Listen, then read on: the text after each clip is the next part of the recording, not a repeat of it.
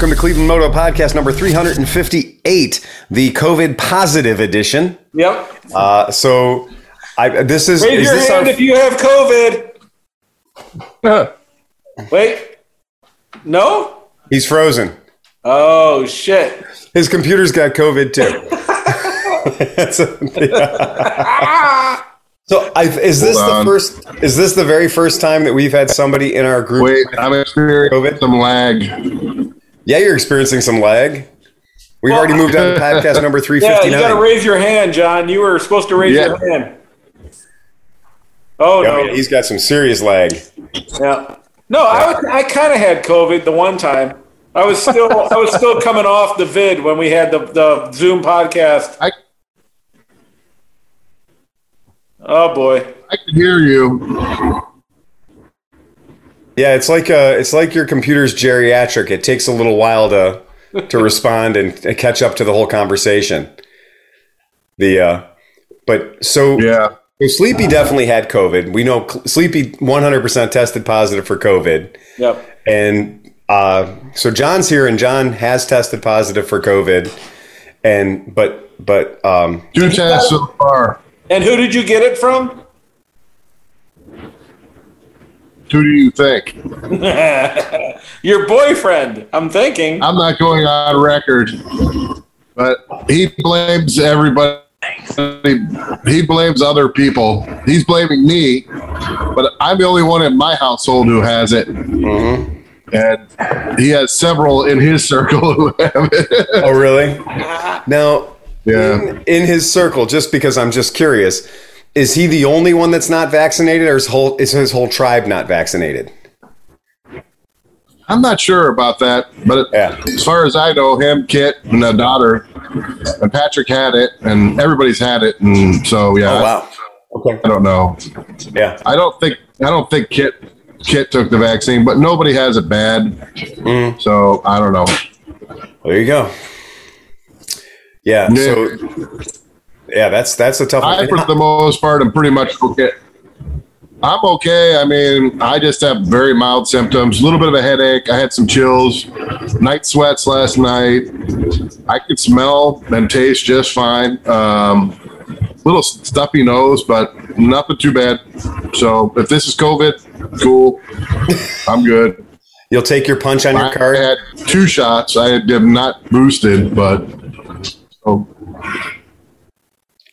Well, I guess I'm, this is my booster. Yeah, this is your booster. Yeah, this is totally your booster right now. Yeah. Uh, so here's my yeah. question. I've got, this is a question for the whole group. Peggy and Flipper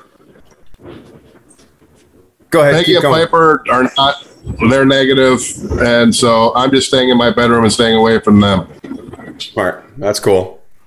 That's good. So anyway, I wanted to throw this out there because this is absolutely a motorcycle topic, but it's absolutely important for us right now. So um, you guys may or may not know this, but next week is the AIM Expo in Las Vegas. So starting on Wednesday, the, the nineteenth, Uh, is the AIM Expo in Las Vegas. It's at the Las Vegas Convention Center. A little backstory, that's where last week they had the Consumer Electronics Show, okay? So the same building that had the C E S show. C E S is a very big show.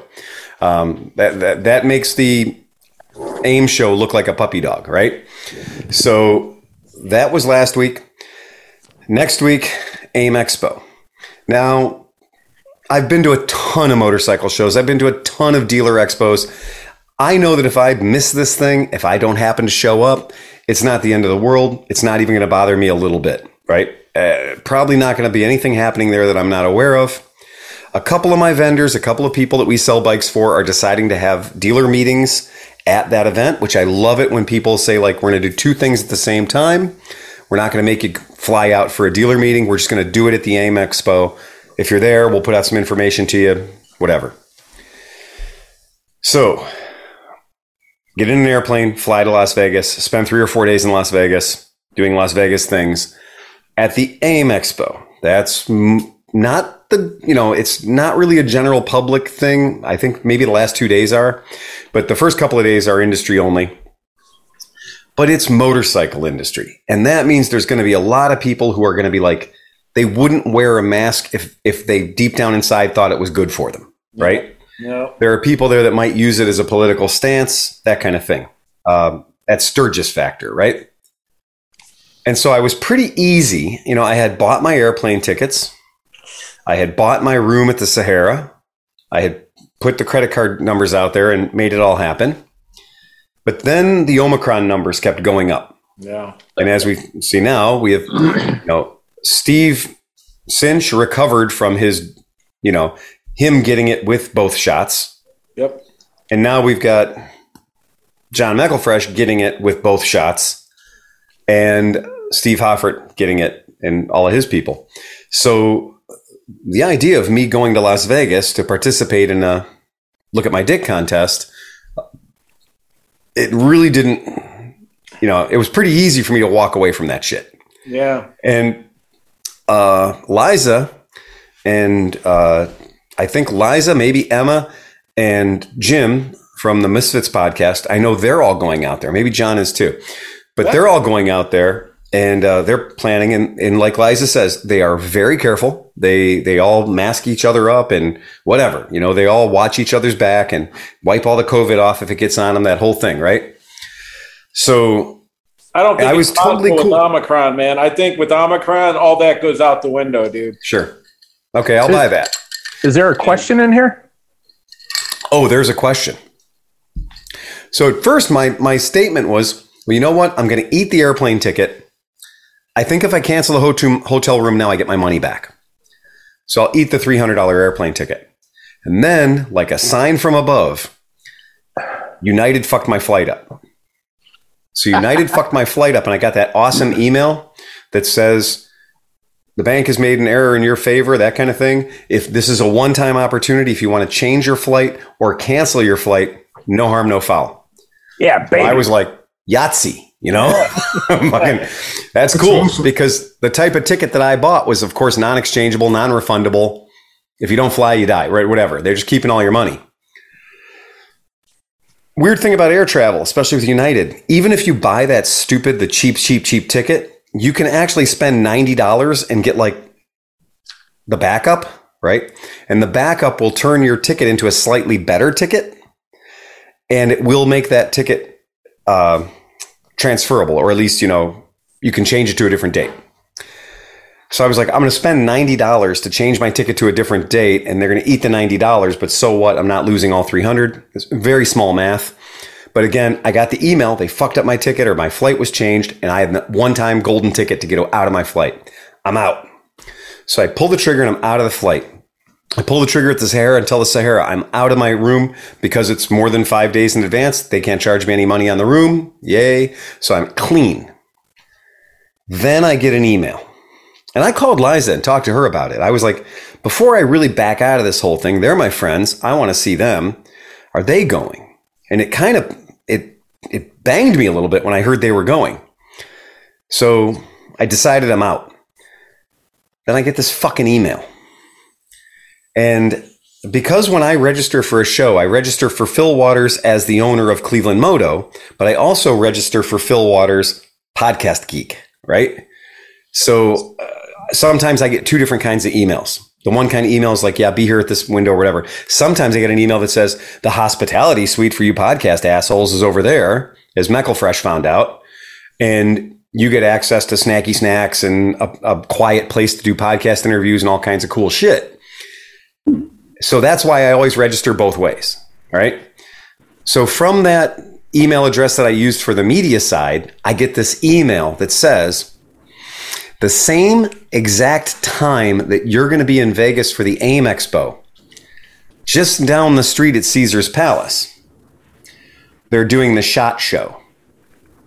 And the SHOT Show is the gun dealers' show. It's not for the citizens. It's not for the punters. It's not for the civilians. It's for people who have a license to go in. And Remington and Smith and Wesson and Ruger and Sig and all these other companies are going to be there, like with their cool new shit, right? That creates a problem mm. because they sent me this email, and it turns out Las Vegas promotions thing, you know, they, they don't have enough people for either event. So they're now going to try to get people to go to both events. So they're like, your media credentials for the AIM Expo are now good at the SHOT Show. Yeah, but you still got to deal with possible. There will be less people at the SHOT Show wearing masks than at the motorcycle show, I'm pretty sure. That's what I'm thinking too, man. John, you are absolutely right. I would I say, I mean, I would say, given your history, given the fact that you've been vaccinated, you've had COVID, yeah. you could go. I mean, ninety-eight percent of the infections are Omicron right now, and it seems to be pretty mild. But you're going to have to, when you come back, give yourself like a whole week of isolation so you don't get anybody else sick, because it's almost like a ninety percent chance that you could get it. But I you really probably won't get way. it too bad. Yeah. I really do. And I mean, but there's, there's certainly other... when you get back, you really, that whole trip, you would have to come back and stay in isolation for at least five to seven days. Well, explain so, to me, explain to me why the SHOT Show is any, has any more allure than the, uh, the other show. I mean, if, a, if go ahead, go ahead. Yeah. Cause awesome. I also, it's awesome if you're a gun. I mean, it's awesome for guns. It's all the newest, coolest guns and, and hands-on and getting to pick up stuff that is not yet on the shelves and, I, and just I, all kinds of... If you like guns, it's the best thing you could go to. Yeah, but you don't have to go this year. No. You can go next year. Speaking of guns, though, you guys have but to... But wait, I, I, wait, wait. I want to hear what Phil says, because he's making a, a decision of the of the first show, right? And it's a bad idea to go to the first show. Right. But now you're thinking of going to the second show, which, as John McElfresh pointed out, is probably going to be yeah. more likely to have people yep. that are less compliant. So what's, and, what's your thought process? And the bonus to that, like the other bonus to it, is that the second show is in Caesar's Palace, which is actually a smaller venue, right? So, and then the other additive is... They just moved the Pinball Hall of Fame and Museum. They moved it into a new location. It's all fancy, brand new, and super cool, which is my other, you know, fetish. So literally, like in this one week or this, you know, five day span, it's hitting three of my strong, heavy fetishes. You know, so that's the reason I would want to go. Now, obviously, yeah, yes, I've had all the things. I've had the corona and I've had the two shots and a booster. I don't think that means anything to Omicron. I think that I'm probably going to end up coming home with Omicron. So then, is that worth it? Then, a week after coming back, so I would be coming back probably on a Saturday. One week after that, Merritt and I have scheduled a, you know, a ski trip to New York. So it's like, okay, so I could hide at my house and stay away from the shop and not worry about infecting anybody there for five days. And then we're in the van and we're off our, on our way to, you know, New York to go skiing. Do I, can I manage to do this without, one, infecting myself? Two, if I do infect myself, do I then infect my wife as soon as I get back? And then three, do I end up with Omicron? Does somebody else end up with? And this is the thing. I've got one, two, three events that are all pulling me and trying to make me go. And I am not going to go. I Good. mean, it's, it's been, it's really... And you say next year, right? So next year, why couldn't you go next year? Well, next year, I'm not going to be a gun dealer. So that means I can't go to the SHOT Show. Uh, next year, AIM Expo may or may not. Columbus, who? That's great. You know, we've done the Columbus one before. It's a lot of fun. Uh, so it's just this, it's just this one particular thing that starting, I don't know, four or five days from now, I've got an event that I could go to that would be one, two, three, at least three levels. And we're not even talking about tiki bars. We're at least three levels of awesomeness in my world in a f- four or five day weekend. Well, you know, uh, we can solve the next year problem by just talking about guns more on the podcast. And getting more hate mail from our, our listeners and our viewers. And I do want to buy, in the next month or so, I definitely want to buy a, a skeet gun. So I want to buy a shotgun. So we got to yeah. we got to figure out what shotgun I'm buying. Mossberg five hundred. Start cheap. Okay. Is that the, the three or four shot one that you're like boom like you have? So you, you probably just missed your chance on the Ducks Unlimited Persuader. The the Ducks Unlimited. The annual Ducks Unlimited gun auctions probably just ended, so you missed that. That's my. That's me though. I always you can get a gun for fifty to a hundred bucks under, you know, the best price you'll find. Yeah. And there's always friends of ours, always friends of ours that always have Mossberg five hundreds for sale because, you know, like, oh, I, I I do have one of those in the closet, and I accidentally just bought the better one, so I can sell my old one. Okay. And whether a Mossberg's brand new or thirty-five years old, it doesn't matter. They're they're You're exactly the same. You're talking about me, gun. Phil? I've, I've got a Mossberg five hundred, and I just bought a, a semi-auto replacement for it. Mm-hmm. Yeah, so that's one of those. I was going to say, as you do, but well done. Yeah, yeah.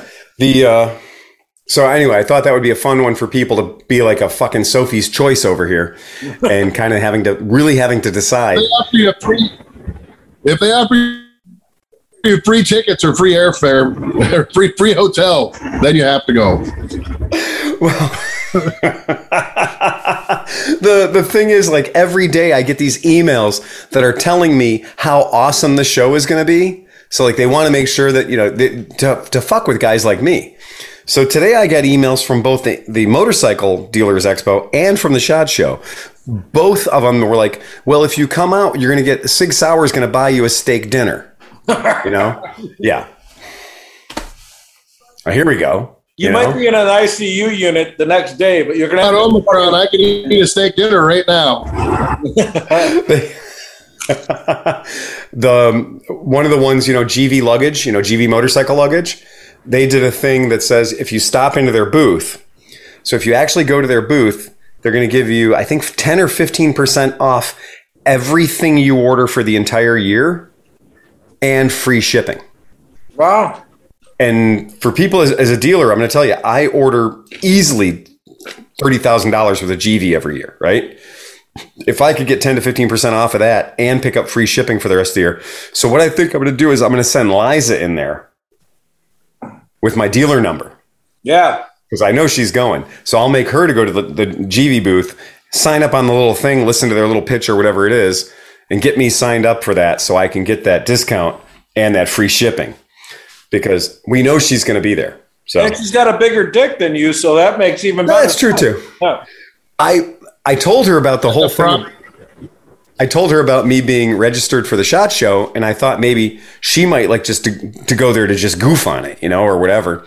And because, uh, you know, James immediately, James was like, yeah, we got to go to the SHOT Show. We're going to wear like unicorn onesies and big those giant, big fur unicorn heads and the whole thing and just go in, you know, just go in there.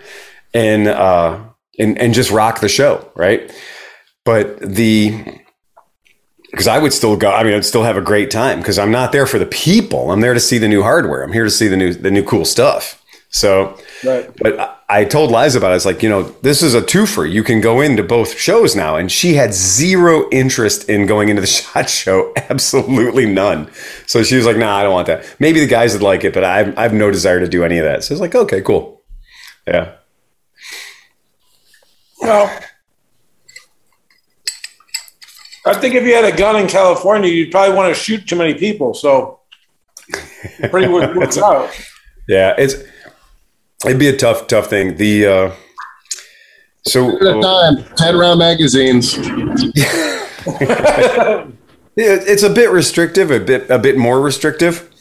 Uh, anybody have any motorcycle news they'd like to decide uh, talk about real quick? I have decided to, um, when I borrow a lift off you, yeah. I'm going to redo my K E one hundred and make it a seventies spectacular four or five color fucking um, uh, metallic insane paint job fucking motorcycle with eight oh, wow. painters on it. Yeah. That sounds very cool. Yeah, yeah. It's going to be my Mid-Ohio champion. Nice. Mm-hmm. It, um... That's that's a very cool project. I like I like everything about that. I just um, need somebody to help me find the carburetor. uh, Are we still planning on signing up for hair scrambles so we get the discounted rate on camping? Yes. That's a good idea too. Yeah. Do you still have your T S two fifty? No, but I, I've got another one lined up. What were that one guy was doing the hair scramble on a, a Trail one ten, wasn't he? Or Trail ninety? You probably yeah. could do it on anything you wanted as long as you want to sign up. Yeah, that makes sense. Yeah, I, I I completely agree with that. Yeah, that's not that's actually a really, really good idea. I got a good line on like K E two fifty. Okay, oh, yeah. Nice. Yeah. Does it have a hidden carburetor as well? No. It has a prominent carbur- carburetor. Okay. Well, so it's Sleepy, a, your one, your bike has a. It doesn't have the carburetor under inside the case because it's got a, a disc, a rotary valve. So it's in, it's under a cover on the side of the motor, maybe. Yes. No. That's exactly where it is. It's a pain in the oh. dick. Want to hear a joke? Always. Bill Gates is hanging out with the chairman of General Motors. If the automotive technology had kept pace with computer technology over the past few decades, boasts Gates, you would now be driving a V thirty-two instead of a V eight, and it would have a top speed of ten thousand miles an hour. Or you could have an economy car that weighs thirty pounds and gets one thousand miles to a gallon of gas. In either case, the sticker price of the car would be less than fifty bucks. Sure, says the chairman, but would you really want to drive a car that crashes four times a day? Nice. So, um, are we able to share, Sleepy? Are we sharing? Oh, I think so. Uh, yeah, go ahead and share. Go ahead and set me up because I'm going to go ahead and I'm going to share a screen that I got for you guys that I think hey, you might like. Try it. I, I thought it, it doesn't it save. Uh... Yeah, here we go. I got it. We'll see if you guys... Nope. Sorry, I've been disabled. All right, what do I got to do here? Hold on. Re-enable me, baby. I'm working on so, their screen, multiple advanced sharing options. E A V. Try it now. Try it now. All right, there we go. Excellent. Here we go. You guys are going to love this. So uh, I've been spending too much time watching videos. So what you got there... is you got uh, a whole bunch of these uh, specialized screws that you put into the lugs on your dirt bikes. Oh, yeah. And uh, I, I've done far too much research. I've, I've watched, I think, thirty-seven YouTube videos. And I now know the difference between all the different ways that you can put screws into a tire. And there are some ways that work really well, and there are some ways that don't work really well. And... Uh, for the level of commitment that I'm willing to make to this mission, you'll see that uh, up here in the top, we got uh, we got the half inch original gold ice screws. And these things are cool. Like the head of the ice screw is all beveled and cut in and shit. Um, and they're uh, like a very hard metal. They're not just like your regular uh, sheet, uh, sheetrock screw or drywall screw. Can you go to the other picture, the the more um, in-depth picture? Sure, of course. And uh, oh, so, yeah, there yeah. you go.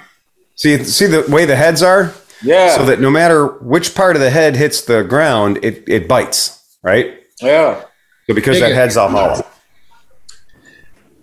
And it's got a fat tooth on it, too. That ain't coming out of your tire. Right. And so I watched a bunch of videos, people comparing a standard sheet metal screw to a short Uh, self-tapping screw, you know, all hex heads kind of thing, and various different levels of success and failure. But after much research, this is where I'm at. And uh, now, no, it's a little long. I've seen quarter-inch ones that might be better. Well, it turns out the magic number, according to a whole bunch of hillbillies that do these to, do this to S S Rs all the time, is three-eighths. Hmm. Yeah. So. So I, I may have taken a bit of a plunge, but I ordered in one thousand three-eighths ice racing screws. All right. They, they are A M A certified for ice racing. Uh, there are some that are outlaw that they won't let you run, but these are legal. And I've watched enough hours of video on this to know that for the kind of shenanigans that we do, this is exactly the right level of intensity. Well, the uh, pond is at two and a half inches ice right now. If it stays cold, we could probably be racing in the next three or four days. How'd you keep your dick hard enough that long to measure it? Well, I had to put a hole in the ice, and then I yeah. put my dick And I figured I was gonna say, was it tough breaking through? Yeah, yeah, yeah. No, I just I put it in the hole, and it only made it down about a quarter way. So yeah. I figured that had to be at least two inches of ice. So good to go. Yeah. yeah. So you want you want to hope that it doesn't snow, because that'll slow down the pre the freezing process. Well, right now it's not snowing out here. We don't right. get lake effect snow, so it's just cold. Yeah. Wind is your friend. The more wind, the faster it freezes. That makes sense too. Excellent. Yeah, I, think I like the that. The sun is kind of a bit nice and in the shade, so yeah, the sun won't come out and warm it up. No, but you know what else is crazy? I did a time lapse of it when the ice was forming, and it's crazy to see how the ice moves. Like it starts over here, then it'll move over here, and then the whole thing freezes, then part of it doesn't, and then it freezes. It's crazy how much it moves. I thought I would just kind of like freeze and sit there, but no, that fucking ice is moving around until it gets really solid. It's pretty neat, actually. Yeah. So here's an here's an interesting I learned about these ice screws, because for guys that are doing it heavy duty, like the guys that really, really want to go and be in the ice a whole fucking lot, and uh, they're willing to sacrifice a, a specific set of tires for this kind of an adventure. Um, it turns out there's fifteen different companies that make uh, spikes for tires, and everybody's like, everyone's got a different science for what works the best. And it is fantastic, the different sort of trial and error technologies that we've seen um, people going after. And it turns out that I'm sure if you guys have seen, uh, if you guys looked around at, at ever looked at, you know, motorcycle tire spikes on a motorcycle, you may have seen these little studs that are coming out of them. And what I'm going to do is I'm going to show you guys, uh, I'll share this screen with you, and I'll show you what turns out to be the most hilarious, uh, get it done sort of down and dirty hillbilly method. So the item on the bottom is an actual specific designed ice racing screw, right? A stud. Oh yeah. You can, you can see it's got a little hex head on it, and it's got some threads. Well, it's and, got that uh, go- copper on it too, to keep it from just going into the tire and everything. Yeah. So that's the silver one. So look at the gray one, right? Yeah. Now you see the blue one? That's a Tapcon. That's right. The blue one's known in the industry as a Tapcon. And the Tapcon is, uh, if you're a lazy guy, you know about Tapcons. Like, Tapcons will save your ass. They hold anything to anything. Like, you can hang... They're for masonry.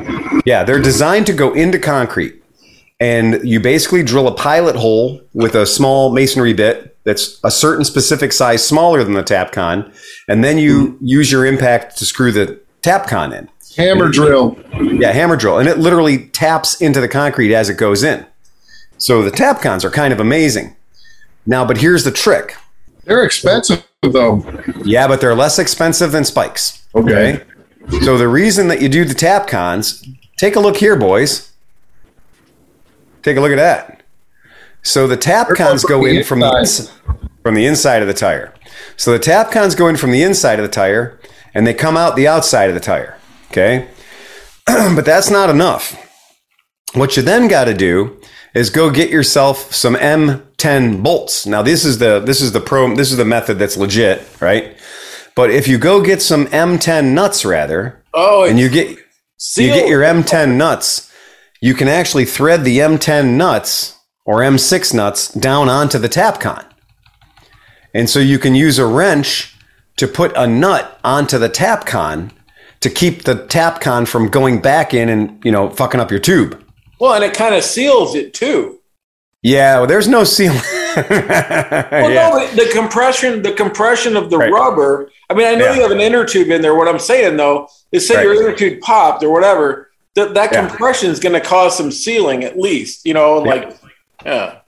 Yeah, it's it's a cool thing. I looked, I mean, I, I checked it out, and I watched a guy that had set up a whole knobby. Like, he'd set up a whole knobby using the Tapcons, and his method was...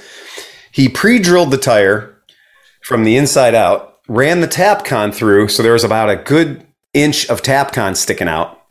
Then he dropped a fender washer, a small round washer, over the Tapcon, and then he ran a nut down on it. He ran a, a six millimeter nut down on it, and then z- zapped it with the welder. Okay? That thing's like a thousand fucking like that take them, that took them like two weeks to do per tire, man. It only took me twenty minutes to watch the video. Uh, so it took me twenty minutes to know we're not going to do that. Yeah. So I, I I did all I did all the checking out of all the different videos, and it turns out the the gold screws for the weight of the bikes we're using, for the way that we're using them, uh, these guys are getting like more than a year out of a set of tires. But here's my favorite part, is when you're done, you can take the screws out. So when you're done fucking around on the ice in the wintertime and you want to then go out the next year and fuck around in the mud, you just take the screws out. Use the same impact driver you used to put them in, take them right out again. Now they don't oh, go back in so good. Leave them in. That's what John, so John's, you leave them in. for, the, for where well, we're riding. A, you know, a lot of the enduro riders who are riding not in the snow, like enduro riders, yeah. they're studying their tires yep. because guess what? It goes good in the mud. It goes yep. great over logs. And fucking studded tires go good on any terrain that's not fucking pavement. The only thing, yeah, the only thing they don't work on is pavement, right? And so, so I, so I've definitely, I'm committing it to it. I'm going to commit my bike to it. Uh, so if I've got to go out to Hoffert's uh, camp at some point and pick up the trailer or whatever to help you out, while I'm out there, I'm going to pick up my bike. And I'm going to bring my bike in and I'm going to set it up. Yeah. I was going to go pick up mine and just do the seat and make it seatable. Oh, like, I thought you were going to put screws in your seat. Yeah, because I found a couch down the street they were throwing out. So I stole the padding. I'm just yeah. going to roll it up and make it into a seat at some point. Good. That's cool. So it looks like I'm going to be like, it's going to look like I'm riding a water buffalo, but it's going to be comfortable as fuck. So that's going to be awesome. No. I'm okay enough with the seat. I mean, the seat's, it's a pain, but now that I got my weight more forward and I'm hugging the gas tank all the time, the seat doesn't bother me as much. No, we'll see I, what happens. I, I, you're, I, I, you're not going to be sitting on the seat much. You're going to have one leg down and yeah. throw it sideways. Yeah. No, dude, my pucker was bloody for days, man. I'm going to go for some comfort, man. That's what I'm going for. Picture, it didn't happen. I have pictures of the bloody pucker if you really want to. Oh, no, no, no, no, no. That's the, the latest season of Letterkenny. I'll turn you right off of that whole thing. So yeah, yeah, yeah. That was a quick season, by the way. It went through really quick. Yeah, it's only six episodes, so yeah, yeah. yeah it's too bad. The uh, but so anyway, I thought I'm gonna I'm gonna try. I I may only go out and do it once or twice. I don't know. We'll see if I like it. We'll see if it sticks. Um, for people that don't know, for people who are not from the Cleveland area, um, which is most of our listeners. So something really weird happened this year. Um, this year, I purchased a snowplow. It's my first time I've ever bought. Now, years ago, many years ago, I had a company and we did snowplowing. Like that was what we did. We snowplowed people's driveways. That's how we made money. And uh, but for all these years now, I have not ever had a snowplow. I've got a snowblower at each. You know, I got a snowblower at the shop and I got a snowblower at my house. And they're good units, good quality units. But I have never bought another snowplow. Until this year. I'll tell you what the guy at work told me when I bought my snowmobile. It'll never snow again. Good job. Well, thanks. It's it's right at the dead middle of January right now. And Virginia has been snowed sideways. Denver has been snowed upside down and backwards. Um, places that haven't gotten snow. Tokyo was locked under four feet of snow for way too long. Like... Places that don't get snow have gotten snow, but Cleveland, Ohio has been fucking snow-free. That's because you right? bought a plow, right?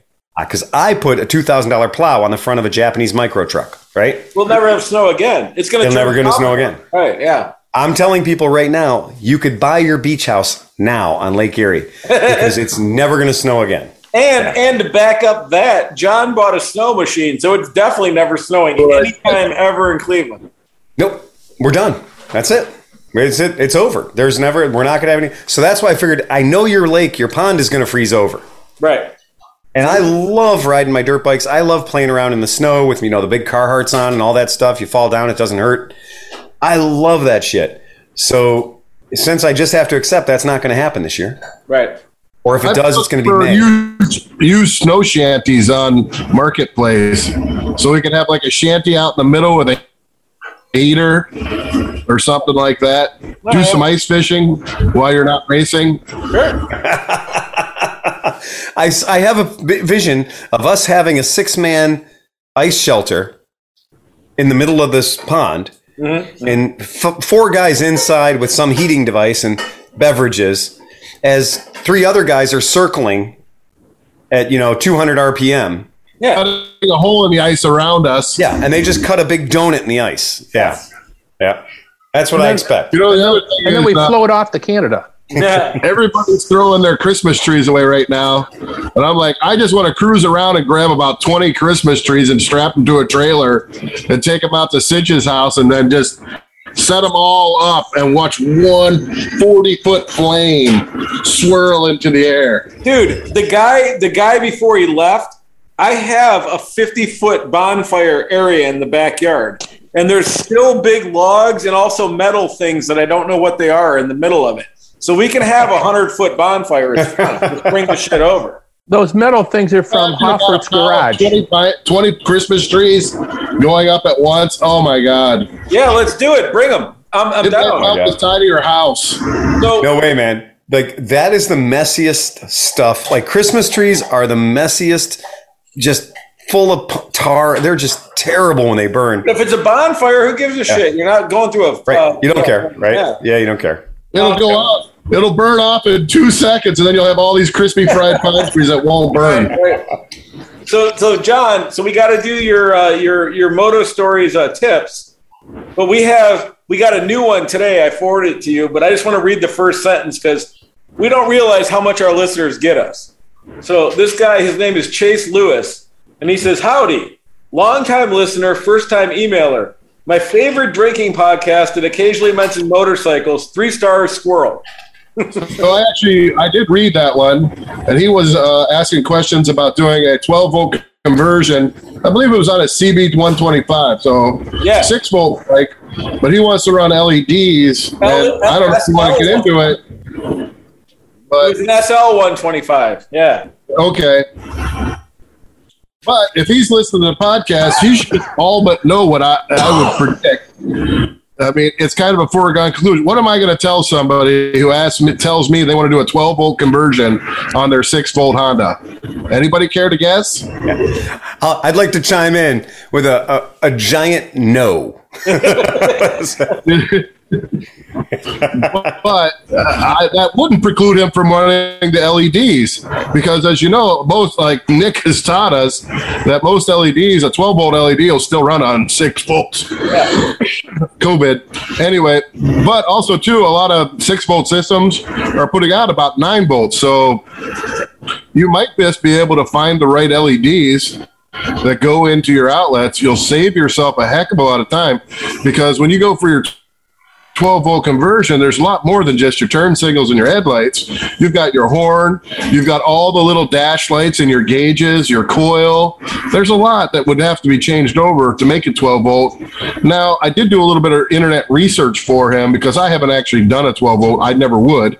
But uh, I had some thoughts on it. Like, I know on that bike, probably it has one coil that runs the ignition and one coil that runs the lights. If you're crafty, you might be able to find a way to run them in series and go from six volt to twelve volt and have them both run all the time. But also people have said that you don't even need to do anything with your stator, that that stator will a- actually almost put out twelve volts just by, you know. So it's almost like a not necessary to do. I would try just swapping out L E D bulbs and see how that works. And if that's really not exciting enough for you or not bright enough for you, then I don't know. I... what you can do as far as swapping a twelve volt stator off of another bike. Some people suggested maybe a C B one seventy-five twin, but I doubt it. I doubt it. Yeah, so, I totally agree. I think that I, I think that's out of the question. Uh, but not to dash your hopes, I definitely think you should try to go with L E Ds. But also a good battery. I mean, heck, if you use the emergency light batteries in those bikes, that battery alone will, with no charging system, if it's charged up good enough, you could ride for several hours with, you know, that they'll keep a nice charge and it holds a long time. So um, another question. That's what I have to say about that. Yeah, well, you can get into more in depth on it when we do your episodes.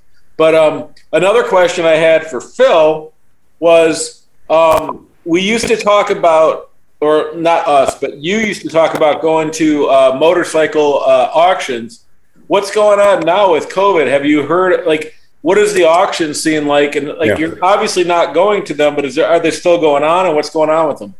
Right. That's a good, that's a really good question. So what's happened, it, it hit everybody. There was no preparations for this, because the entire way auctions work is it's in person. Okay. And eBay has proven for a very long time that you don't need to be in person to have an auction. But motorcycle dealers, car dealers, boat dealers, they're all very much trained. They're all very much used to the idea of being in person. You get to exert your influence over the caller, over the auctioneer, right? And the idea is that you can work better. You can, your techniques work better. You know the people in the room. You can pick up nonverbal cues. And so guys who love buying motorcycles at auction, that's me, uh, guys who love doing that, really do not get the same experience when you're doing it online. And so what all these companies did was they just did a hard stop, because they just didn't want to have, now most of these auction houses are fucking gigantic. You could easily have six feet of social distancing between the hundred guys that are there for the auction. But remember, for the past ten years at least, we're there bidding in person. There may be one hundred fifty bidding at home. They're bidding at their shop. They're looking at the bike and they're clicking, they're, they're mashing that upbid button, right? And they're mashing that upbid button. But the guy who's physically there, the guy who's there, the auctioneers always kind of leaned into the guys who are there in person, because they made the commitment to be there. You know, they checked the bike out. They got to walk around the bike, maybe start it up, check it out. So the deal's probably going to go better with the guy who happens to be there in the building than the guy who's bidding on it from seven hundred feet or seven hundred miles away. And he's going to have to arrange for shipping and everything else. This guy's here with his trailer today. So even though there was no thing that said, oh, well, the guy who's there in person absolutely gets a priority, I can tell you from being at a lot of these auctions, I've had the hammer drop for me when I said I'd give you thirty-five hundred dollars for that bike. And I knew that bids were still kind of coming in online that would have blown me out of the water, and I probably wouldn't have overbid them. But I also know that there's the advantage of the fact that they know how much money they got to get. They know they got their money, and they know I'm here and I'm going to take the bike away.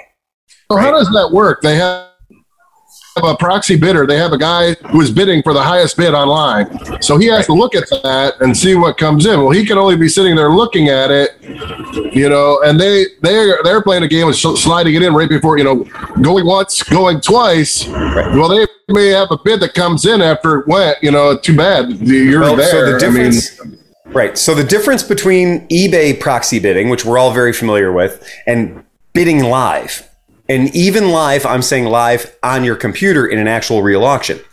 So they're not going to give, in eBay, they're going to give this vehicle a week, right? But in a real auction, they're going to give this vehicle sixty-five seconds. thirty-five seconds, right? They've got twelve hundred other bikes or five thousand other cars. They've got hundreds of pieces of property to move, and it's chaos, okay? So they know they're going to, they know their magic number. The, that, that guy who's the auctioneer, he knows how much they paid for this. They know the bike's probably there on consignment anyway. They know how much money they want to get out of it. So they're not going to let the game go on too long and fuck themselves for the whole day.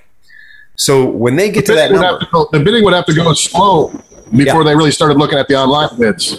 So what happens is the online bidder, of course, the online bidder, John's at home bidding on his computer, looking at this motorcycle. And he just, now the thing might say, it might literally say Honda C B seven fifty, nine hundred dollars, right? That's the guy calling it. Now, John from home cannot put in a proxy bid of fourteen hundred dollars, okay? He can't do that. He has to listen to the caller, and it's audio real time. It's fast, and it, the feed is really quick. If you've got anything resembling a decent internet connection, you can play along. So you're listening to the caller. You can't throw in this massive bid, right, and then just wait for it to catch up to you. So what you're going to do is you're just going to smash your bid button. You got a big green button, and you're going to smash that just like the guy who's in the audience is going to raise his card, okay? And then you're waiting for the caller to get up to your price. Now, here's the thing, though. He might run past your price in one-eighth of one second. Hmm. In which case, whatever you got your card up at, and when they call you, you've got a number. Now, whether you're in the auction or whether you're at home on the auction, you've got a, a bidder number that is the number of the registered participant of the auction you're in at that moment. So whether you're at home or whether you're in person, you're flashing your card or you're pressing that bid button. They say, and there's a, a ticker, there's a screen that's right there that all the people that are live in the auction can see that screen. And as he's calling out the numbers, the bids are going on, and there's people just smashing numbers into the computer every time John at home hits the bid button. And it will say J Mac twenty-eight hundred dollars. So now here in the in the real audience, in the live audience, we're like, oh shit, online bidder, right? And they the caller might even way, say the way bidding works. If you bid, if you bid over the bid, if the bidding's at fourteen hundred, you right. put in two thousand, right? You're paying two thousand. Well, like, and it here goes immediately up to two thousand. And here you're you not. don't get to get it for fourteen blood, right? And so here the way it's going to oh. go is, because you're moving at the speed of the, the auctioneer, and the auctioneer is moving very fucking fast. And if you watch Letterkenny and you think that Dickskin knows how to chatter, he's got nothing on a real auction. He's slow. He's an actor, right? I, I like when they had all three of them, though, judging the contest. And they were all slow, and none of them were real auctioneers. When you're at a real motorcycle auction, they can go from twelve hundred dollars to forty-six hundred dollars in about one breath, right? And it happens just that fast. And yeah, there's a lot of times when they'll throw a bike out and you'll look at that bike and you'll go, ooh, twenty-six hundred, that's a good deal. But everyone's got their arms crossed. And they'll go twenty-six, they'll go twenty, they'll go fourteen, they'll go ten. And they'll go down to ten. Somebody will throw a hand up for ten. And then in three seconds, it'll be back well past twenty-six hundred and it'll be to forty-two hundred. It just had to have some sex to get there. It just wasn't going to get there on the straightaway. Nobody was going to start the bidding at twenty-six hundred. They had to start the bidding at one thousand. So, and then they got back up and they went right past it. So, so you, about these auctions right now, how is it happening at the moment? So the first thing they did was they killed the in-person. They just wiped out the in-person. And the very first time they did one of these auctions, in per, with no in-person at all, it was very hard to get people to play along. Now, a lot of us have done the at-home bidding, you know, proxies. Um, it's not, anyway, we're bidding from home. We have the same green button. We're not putting a maximum number in there. We're literally just mashing the button as the caller gets, you know, as the auctioneer gets to our number. Now, here's the trick. When COVID started, we didn't know what the fuck was going to happen. There were already four thousand, bu- I'm just going to use the number four thousand. There were already four thousand bikes in certain auction companies' inventory. Okay, so they had four thousand bikes. They had to get through, through them the, the same way they used to. Yes, it was totally normal for these auction houses to get rid of two thousand, three thousand bikes in a single day's auction. Okay, but how many now there's no hour? humans there.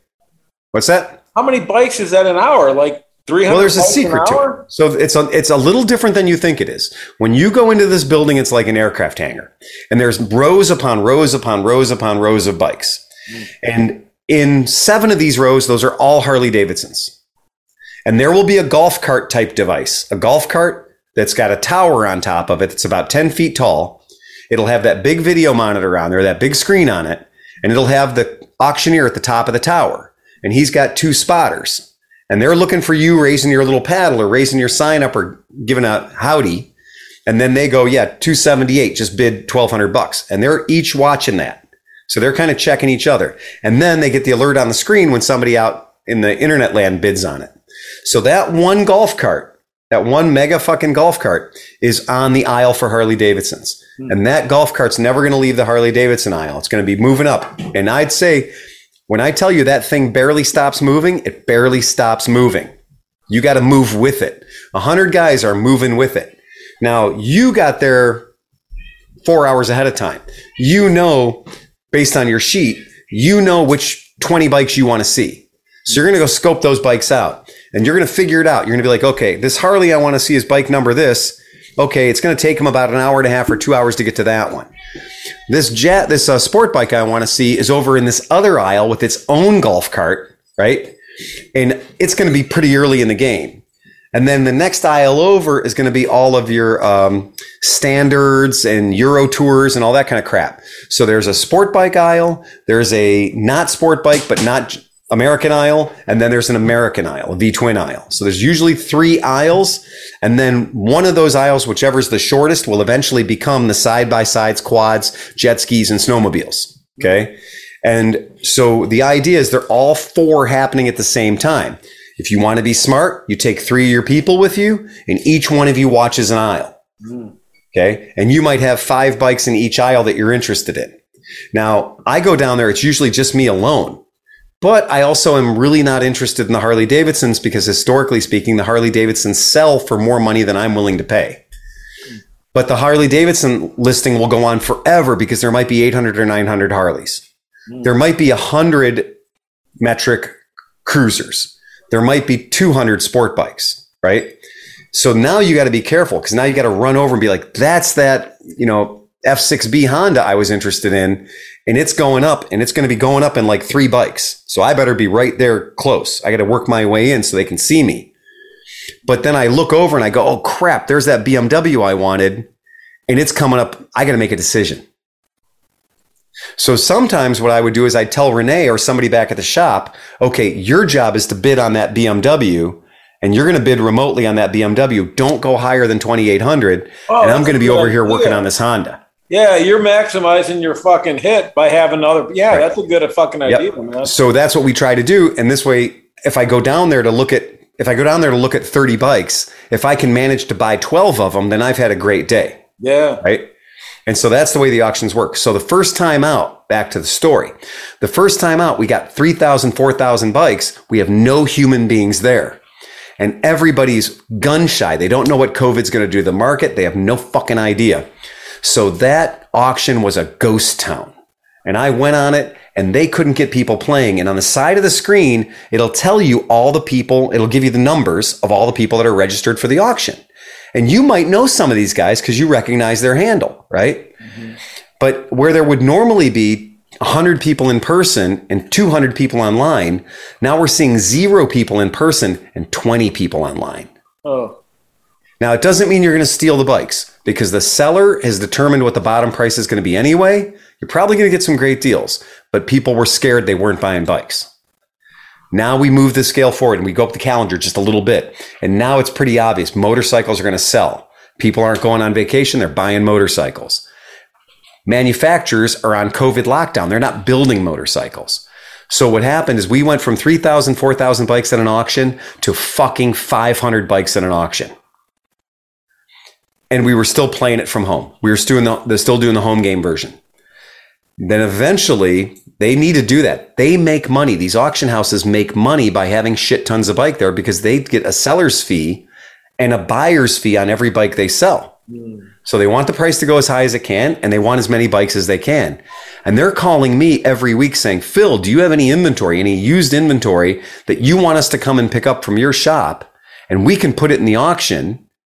And then, you know, you may not get full retail. You may not get what you think you're going to get for it, but it's a great way to get thirty bikes out of your shop and sell them all in one weekend. Because to a lot of shops, being able to sell thirty bikes that you haven't been able to sell in one weekend, that's a pretty fucking good thing. Mm-hmm. You know, mm-hmm. That's a lot of income coming in real fast. You may not get the maximum money for it, but you're going to get the money real fast. So now it's turned back into, so now people are getting back into the scene in person because we all know COVID let up. So that's COVID led up. It's cutting loose a major. Say that again, John. You got cut off. That's almost as good as cutting loose a major brand that you happen to be selling. Yeah, it is. It really is. And that's how we used it. I mean, we've done that before. We've we've sold out an entire line of bikes using the auction to do it, right?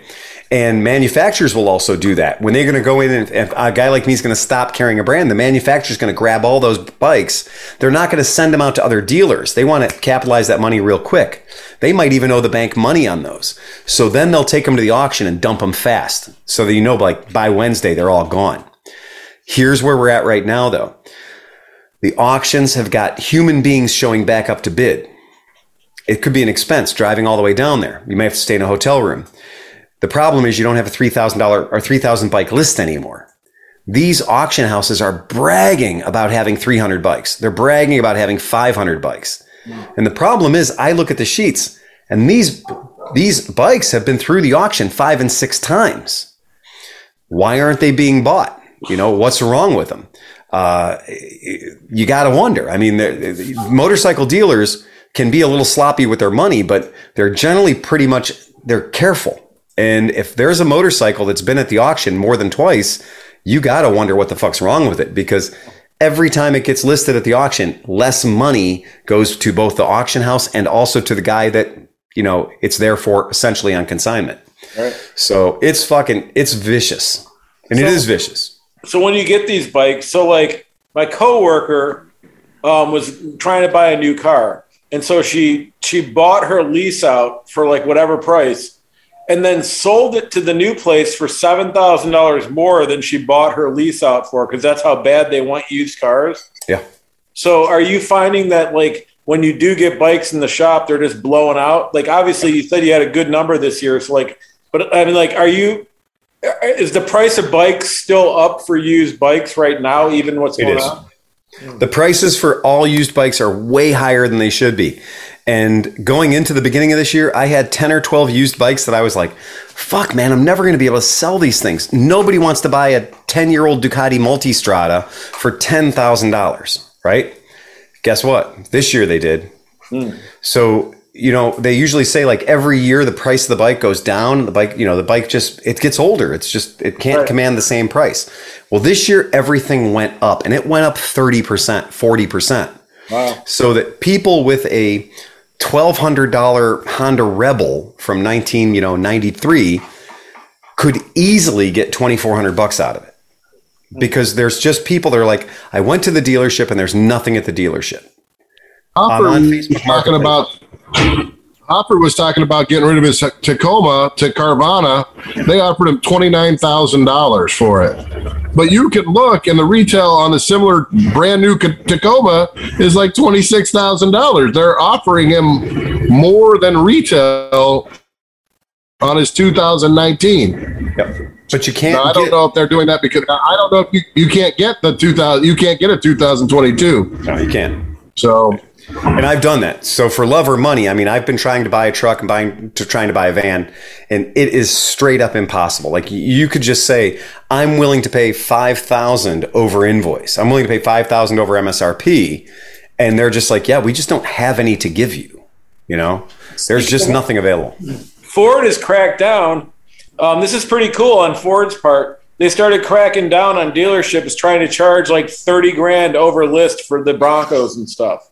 They're, they they finally were like, fuck you guys, you're not allowed to do this or you're not going to carry Ford anymore.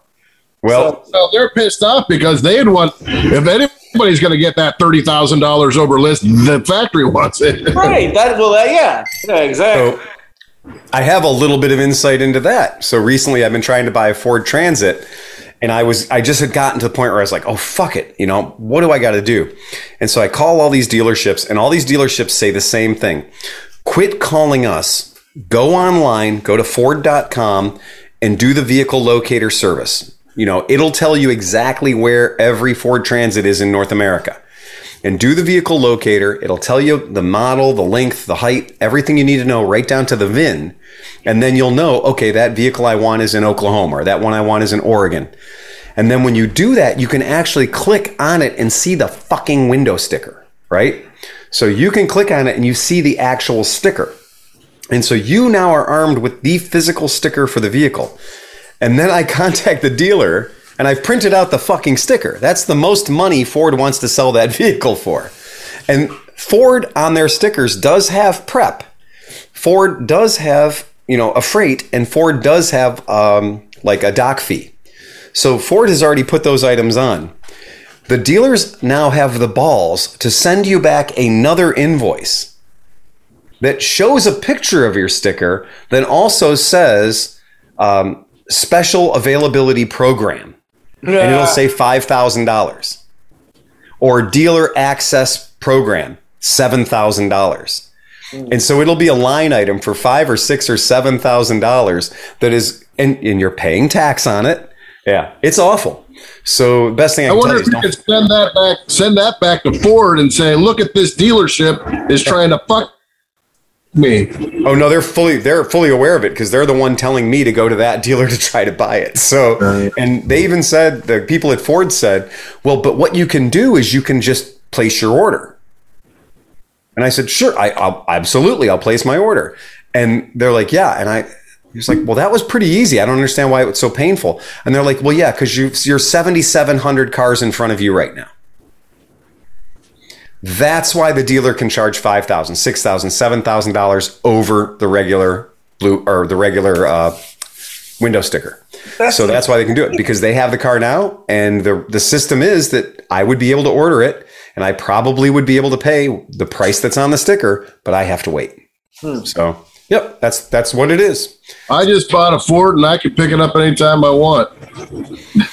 So I've been, I've been, I've been looking into and, and doing research on lawnmowers. And so I'm looking at a fifty-four to sixty inch lawnmower. Holy fuck, man. I, it's it's worse than a car loan. Some of these things are like seven thousand bucks, man. Like cheap ones with blown motors are two fucking thousand dollars. Nobody hit me to the fact that when you get a, a, a yard, you have to buy a fucking uh, a ten thousand dollar lawnmower to fucking cut the goddamn thing. Or man, you need about a half a dozen goats. Yeah, yeah, right. Yeah. So. Just get a bunch of uh, push mowers and link them all together. Well, that's what I was thinking. I was like, I could buy a four wheeler. And just fucking create some kind of a fucking mowing deck and just pull the fucking thing behind it. Well, you can buy a fifty inch mowing deck for about a hundred bucks and then put a twenty horsepower motor on it and wheels and tow it behind your quad runner. Yep. Uh, uh, that's true. A lot of people do. So uh, they make them, or you can build one. Yeah. Wow. Yeah. But like the grasshopper, the grasshopper that we use at work, uh, the original invoice on that was fifteen thousand dollars for a three-cylinder diesel Kubota powered, the most magic. Uh, it's like riding a hover round. I mean, like, it's cool, but it was a lot of money. But it's super heavy duty, and it's what you need if you're going to mow seven acres. Can you can you leave that outside with the keys in it? Just asking for a friend. Just I won't leave it outside. I'll just tell you how to get it. Okay, perfect. Oh, shit. Yeah, I think you need to plant. I think the goal is you need to plant five acres. Well, that's it. I'm going to rewild. That's what they call yeah. it. Rewilding. Yeah. That's important. Yep. Yeah. Rewilding. Yeah. It's really plant some plants of fruit trees, apple trees, cherry trees. Like I got. Just have- I have, have two. Path. Fucking, I mean, you just need a path for house. I have two heritage apple trees, one green and one red, that are fucking like been there for like thirty years. And like when we looked at the house, each tree had like forty-six thousand apples on it. So next year, apples are on me, dude, all day. Applesauce. Yeah. You need to make some hard cider. Yep. And I also, I took a lot of my shake and stuff. I'm going to put it out in the back and try to grow like four hundred weed plants. So that'll be nice too. Mm-hmm. Start a Christmas tree farm. They were a hundred bucks a piece this year. Oh, shit. That's a good idea, man. That's a great idea. And you don't have to mow at all. When you do no. five acres worth of Christmas trees, there's yeah. zero mowing. Yeah. And think of the scent. That would be such a pleasant yeah. scent flowing through the yard. Yeah. I you think that's a great A Christmas idea. Tree takes about five years. Right. All right. Yeah, but that's five years you don't have to mow. Yeah, that's right. You should trim them once a year.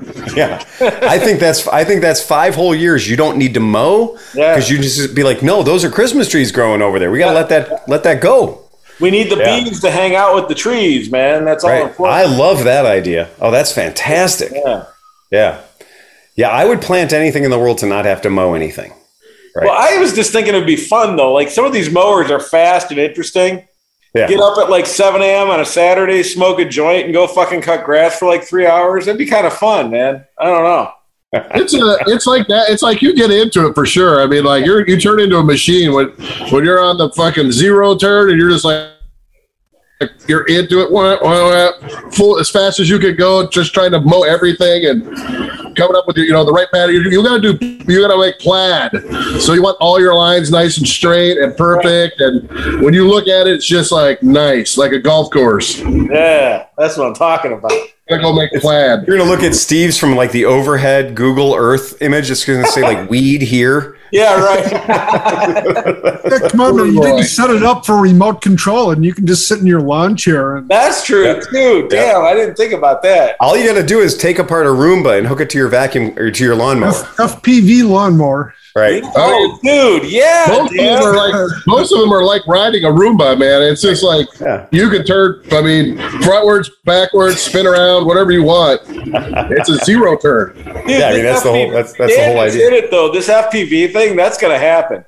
I'm going to be in the fucking, I'm going to have a cockpit with fucking Oculus Rift just sitting in the fucking room driving the fucking event. Or you could be out in the yard actually sitting on the device itself. Come on. That doesn't sound as fun, though, man. I think... It depends I, how hot it is. Yeah, right. Yeah, I think that you invest... You could, actually have like, you could have V R things where it's actually like you run over things that aren't real, you know, like have like dinosaurs and stuff that you have yeah, to run yeah. over. I just point. think the, the better idea would be to let Steve mow, and then to motivate him, we can go over with paintball guns. yeah, I'm in. That's and then I'm... that becomes an adventure. I think that becomes all the fun in the world to help Steve mow his lawn yeah. with, you know, fourteen dollars worth of paintballs. Right. Yeah. Yeah. So we're riding the S S Rs, shooting paintballs at Steve. I like it. Yes, I, like I think it that's too. a great idea. And then I'll set up a breakfast thing. Candle kind of guy, but whatever.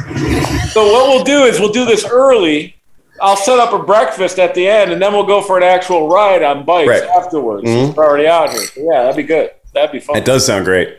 So when's the uh, when's the housewarming party?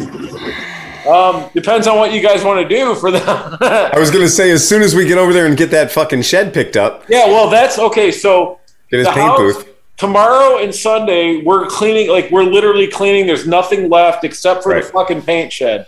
So at some point, then, like the realtor said, she can put the house up, telling people like that fucking monstrosity is going to leave. Right. So in the yeah. next week, I definitely have to get a fucking truck over and get right. this fucking thing out of here. And mm-hmm. I'm willing to blow people or use hands or whatever to help this fucking along. Just I'm just well, saying. I, I, if I'm not mistaken, the trailer that I'm thinking about that we might borrow from Hoffert is at the, the property. It's at the camp, right? I don't know. Because I noticed that one that he has one that has sides. You'd be better off with some kind of flatbed than that. Yeah. I don't know. He had, I mean, the people who owned the place repoed at least one of those trail. Or so the trailer you're thinking about might not be there. Okay. All right. All right. What's the dimensions? What's the base dimensions on this thing, Steve? Seven by seven, and at the peak it's nine feet tall. So I'm going to lay it down. So. If a trailer is seven by like ten, it would be fine. Yeah. Well, it's that's going to be the challenge. So you know, it's most well, of the. It doesn't tra- have yeah. to be seven wide because we can lay. I'll right. go buy two by fours or something to lay across right. it just to yeah. hold the sides or whatever. Yeah. My buddy, my uh, Mike, you know, uh, accident Mike. He yeah. has the big semi straps. He said I could right. borrow four or five of those. So yeah, I've those. got. I've got thousands of feet of straps, so that's not a problem. Cool. The, uh, we, we, we have we have no problem with straps. But if we did have a, you know, if a trailer was five feet wide, we would have to put two by fours or four by eights, you know, right. across it. Yeah. To make it perfect. It would be like a nice flat, would be like a nice flatbed, like snowmobile trailer where it's yeah. just flat, the wheel with small wheel, like, you know, you can just set it on there. Yeah. yeah. And then, like you guys also said, using a car hauler. But the the space between the wheels of the car hauler, um, seventy-four inches usually. Usually, yeah, yeah. Usually, usually a little bit less than seven feet. All right. So, like I said, we can uh, put some two by fours or something across. Yep. It. That's cool. Well, we can figure it out. That's yeah. nice. Right. Yeah. I mean, worst case scenario is we rent a car hauler. It's one hundred fifty bucks or something. It's no big deal. Cool. But realistically, using Hoffert's trailer, which I think is a five by eight, if I'm not mistaken, or a five by seven.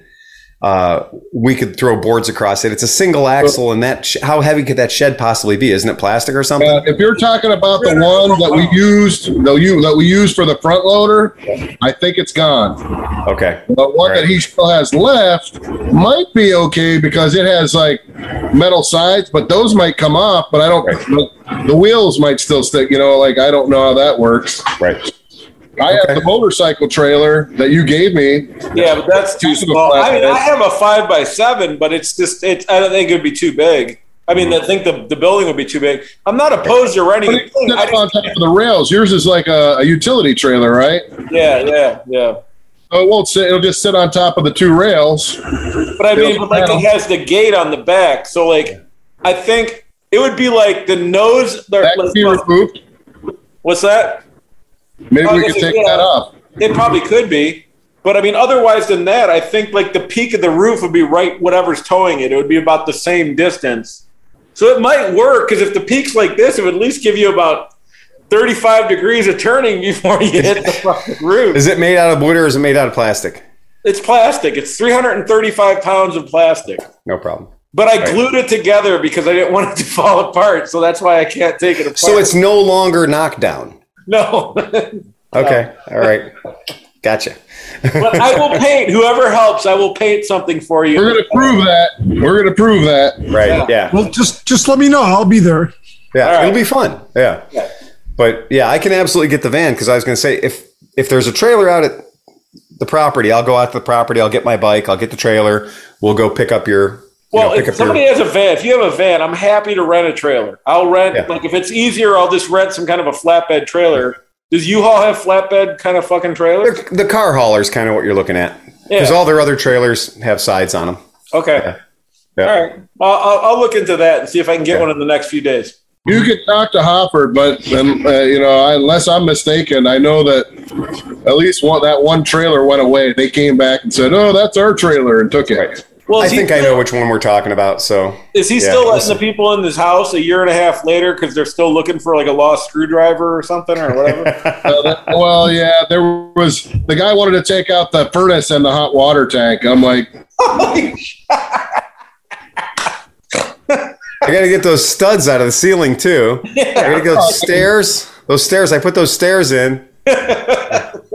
Well, the guy, you know, Mister McCracken, you know, he just keeps coming back there every time he needs some money for to try to root through and get something, you know, like. You're like, the you're, next time you come, you have to take the albino spiders, too. Otherwise, you're not yeah, getting anything. That's it. yeah. Last we checked, the, he hadn't taken those out. But that Steve was probably like, well, I'm tearing the house down anyway if you want to take it. And I'm like, no.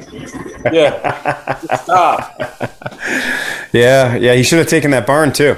So, uh, but yeah, I, so I think that'd be fun. If we can get that thing knocked out, that'd be cool. That'd be a lot of yeah, fun. Yeah, that'd be awesome, man. Yeah. So, hey, we talked about this before the podcast, but so you went to like the Tiki King place of the world yesterday, huh? Yeah. So, uh, just to, just to give you guys a real ba- a real brief, Grand Rapids, Michigan. It's kind of a cool place. Uh, if you haven't been there, Grand Rapids, uh, it ain't Detroit, okay? Uh, Grand Rapids is very nice. Okay, so Grand, Rap- Grand Rapids is a very nice city, and uh, probably two hundred thousand people there. And right in their downtown center, uh, this guy who runs a chain of uh, breweries or, you know, bars called Hopcat. Like, you know, hop, like hop beer hops, and then cat, C A T. And uh, have you ever been to one of those, Kromke? Yeah, I've been to that one. That one in Grand Rapids? Yeah. You know, the, the National Homebrewers Conference was there like uh, eight or ten years ago. Okay. All right. So that's an old building. That's like an eighteen nineties style general store type building that they've converted into a bar, and they've got fucking, you know, fifty tap handles there, and it's pretty cool. And but across the street from it, he has made a tiki bar called Max's, uh, Max's South Seas Hideaway. And I've, you know, you guys, I have gone to a shit ton of tiki bars, and this tiki bar probably rates in the top one. Okay.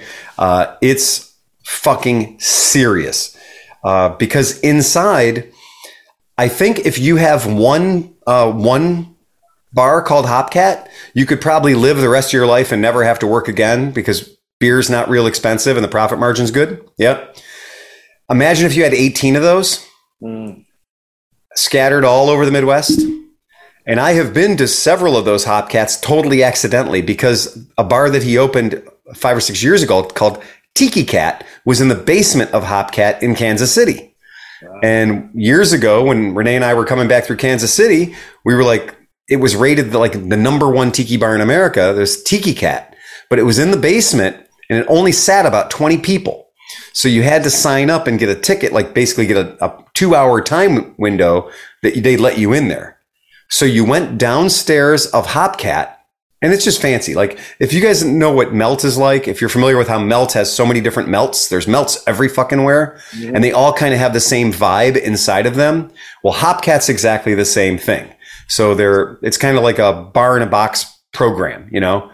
And you go downstairs of the Hopcat in Kansas City, and there's this door and some artwork down there. And then the light changes green and they open the door and they let you in. And then you go in there and it's this really intimate, dark space with just shit tons of cool tiki stuff. Well, this guy bought America's largest tiki collector. Um, he permanently went out of business, toes first. Okay. And this guy left behind a massive collection of tiki shit. Stuff sixty, seventy years old, stuff from the East Coast, stuff from the West Coast, stuff from Polynesia. And it was all there in, I, out in California. And they were going to do this giant auction. And this guy stepped up and just said, I'm just going to buy it all. Hmm. We don't need to have an auction. You name your price. I'm just going to buy it all. And the guy bought it all. And having that massive collection, that massive pile of awesome, completely nerdy, all the tiki people worship it. It's all has the best provenance. He built the Tiki Cat, the little tiny bar, his first tiki bar. And he had all the other stuff in a warehouse getting ready to build the monster. And the monster is Max's. So the first floor of Max's is like eight different tiki bars I've been to. And you go into like this one booth and you're like, I know that bar. Well, because he's got all the design and the decor and everything that was actually in that bar when that bar was in business twenty years ago. And he's got all that there. And then you go over to this other area and you look at this whole thing and you're like, oh my God, that's like all the cool shag prints, like all the cool mod, ultra cool shit. And then you go over here and there's a whole other bar that's just atomic age stuff, right? The Atomic Lounge. And it's got all the Witco stuff and it's super beautiful. Well, that's on the first floor. And then there's a second floor. The first floor is designed by one tiki designer. Uh, multi, it's got to be a multi-million dollar project. The upstairs is designed by a totally different tiki designer with a totally different style. So the downstairs bar and the upstairs bar are not remotely the same bar. Yet there's still that Polynesian adventure tiki feel. It's fucking great. So the food was out of control. The food was way better than it should have been. The drinks were awesome. It was a great time. And uh, it opened at four o'clock and we got there at about one o'clock because we were buying uh, some of his stuff. He's not going out of business. Just when he got done building Max's South Seas, he's got tons of extra stuff. Like he's got a warehouse full of stuff that he just didn't need. And when you get to Max's, Max's is like a layer on top of a layer on top of a layer. You have to move a one-of-a-kind tiki mug to see the other one-of-a-kind tiki mug behind it, right? So it's very rich. There's no part of that place that looks like it wasn't decorated yet. Mm. In fact, I'd hate to have to dust, right? So it's impossible. So we went there because Stefan had bird dogged some items that he wanted. Now, these items weren't like tiki mug. These items are nine fucking feet tall. Wow. These items straight up legitimately weigh six hundred pounds apiece. So me and Stefan and my van and John Bernard, we emptied everything out and we hauled ass out there.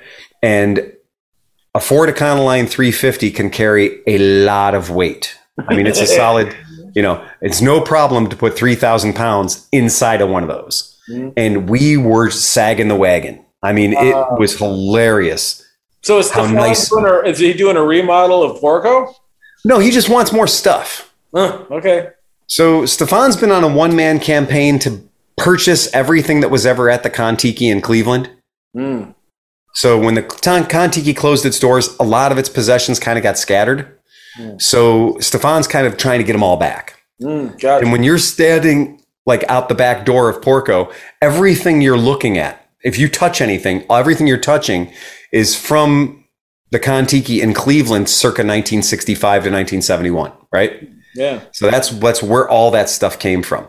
Hmm. So here we are in a place where a lot of the pieces that were gone, a lot of the pieces that were lost, we're sitting there having a drink and uh, you know, some food, and I look up the wall, and I'm like, ah, oh, shit, that's a piece of the Kon-Tiki in there, right? And so they've got, they're just built into the architecture. They're they're part of the game. Mm. So he's not selling that, but there are parts he was willing to sell. Mm. So Stefan went in there and he did a good job. You, we all would have been proud of Stefan. So, so you mentioned mods a second ago. Yeah. Have you anybody here watched at all any of the uh, Boba Fett Just but, pull the still up, Sleepy. Like, legitimately pull up the still. Well, it's just that. I don't know if you can see it. I mean, we should pull it up to the screen so the podcast listeners can okay. see it. Yeah, um, give me a second. Do that. So what I'm going to do is I'll give you In the a interim, bit. I had a... Oh, okay, go ahead. Go ahead, John. My brilliant idea was this. On the pond, if we put a stake in the middle and run a rope out and take a chainsaw and make a big circle, then we can use one of the bikes to sit there and spin this little carousel at the middle. Or maybe like while we're racing on it, it'll be spinning while we're going around in circles. Would that be a good idea or bad? Yeah. I think that's a fine idea. So what Steve, what Sleepy's trying to bring up, I think I'll probably get drunk. I'll, pr- I'll probably get sick, seasick and fall down. Uh, what Sleepy's trying to pull up, uh, the Star Wars has had this weird fetish about scooters for a long time. And, you know, the Biker Scout thing that started back with, you know, uh, Return of the Jedi and everything, that was cool. And everybody I think I know has got a Biker Scout toy or whatever. And uh, so now is the, the Book of Boba Fett. And these are one hundred percent undeniably Vespas. Like, look uh, at that. Are you guys seeing when you them? see when you see the pictures, when you see the shots of these things driving down the street and cornering and going past the camera, the back end of these things is one hundred percent stylized to look like the back of a Vespa. Are you guys and, seeing the screenshot or no?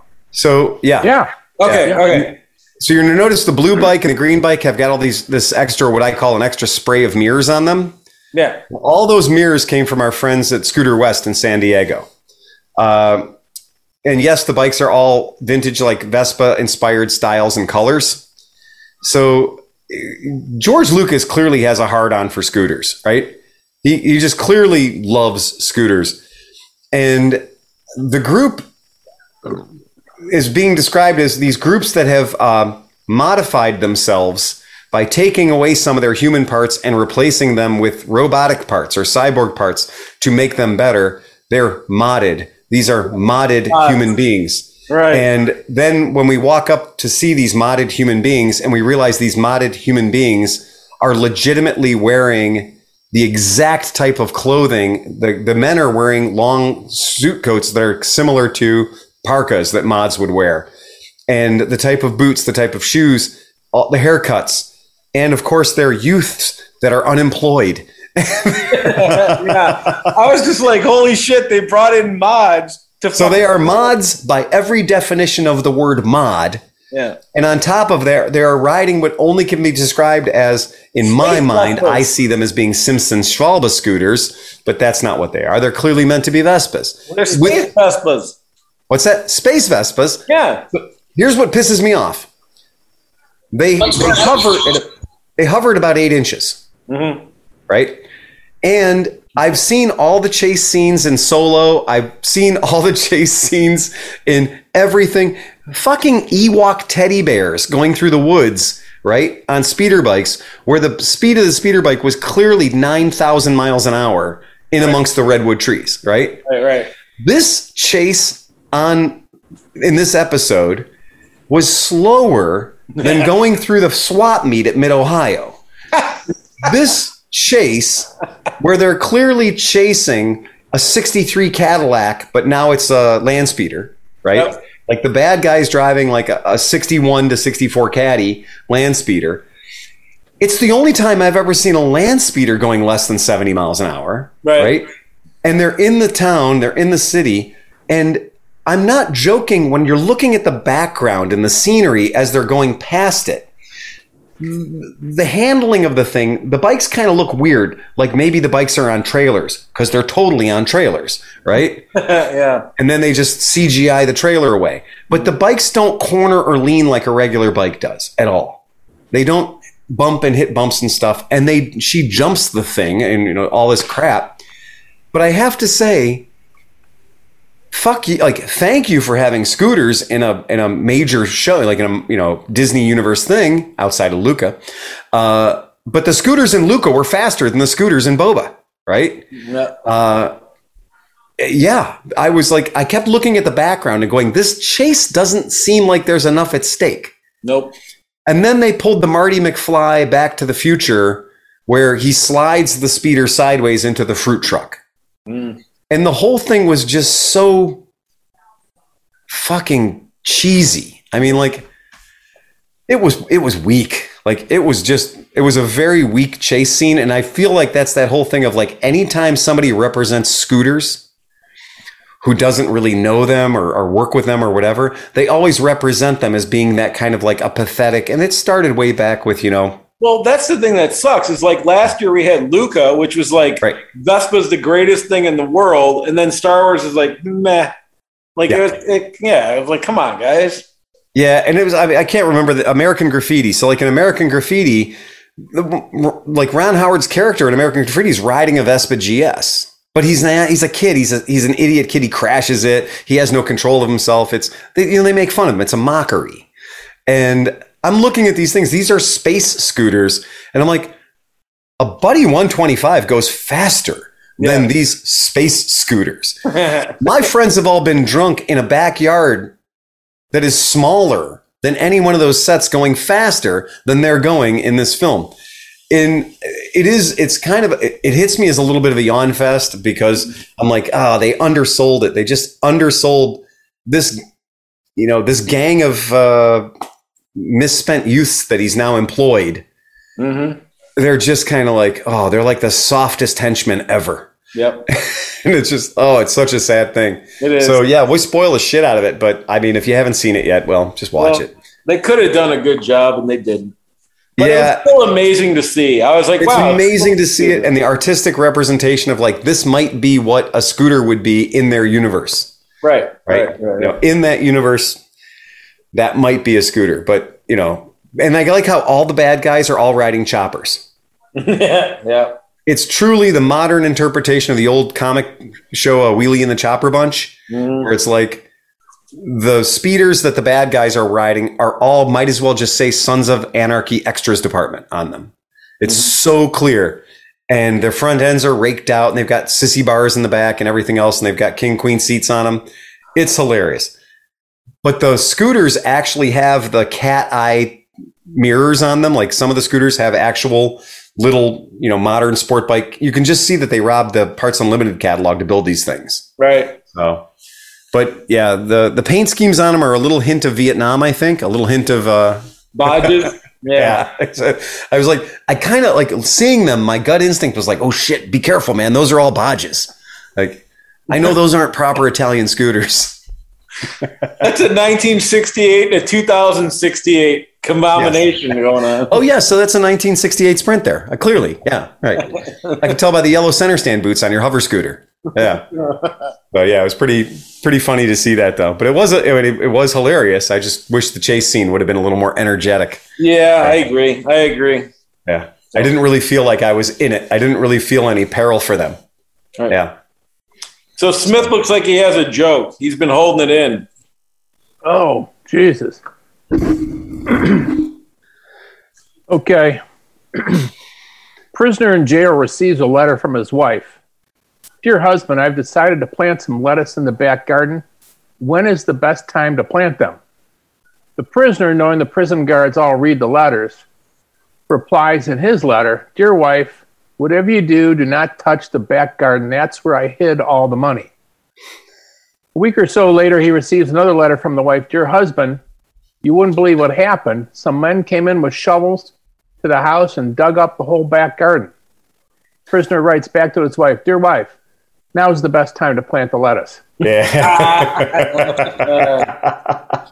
Nice. That was uncharacteristically clean. Yeah, right. I thought they were going to bang the wife. I, I, thought all the, I thought all the guards were going to bang the wife, and then she was like... Hold on, oh. Steve, before you go into that, do you think that this might be the one podcast that we've done in eleven years where we could actually not have to click the button that says profanity and et cetera, et cetera, et cetera, et cetera? Oh, yeah, you know what? We might have to pick up porn.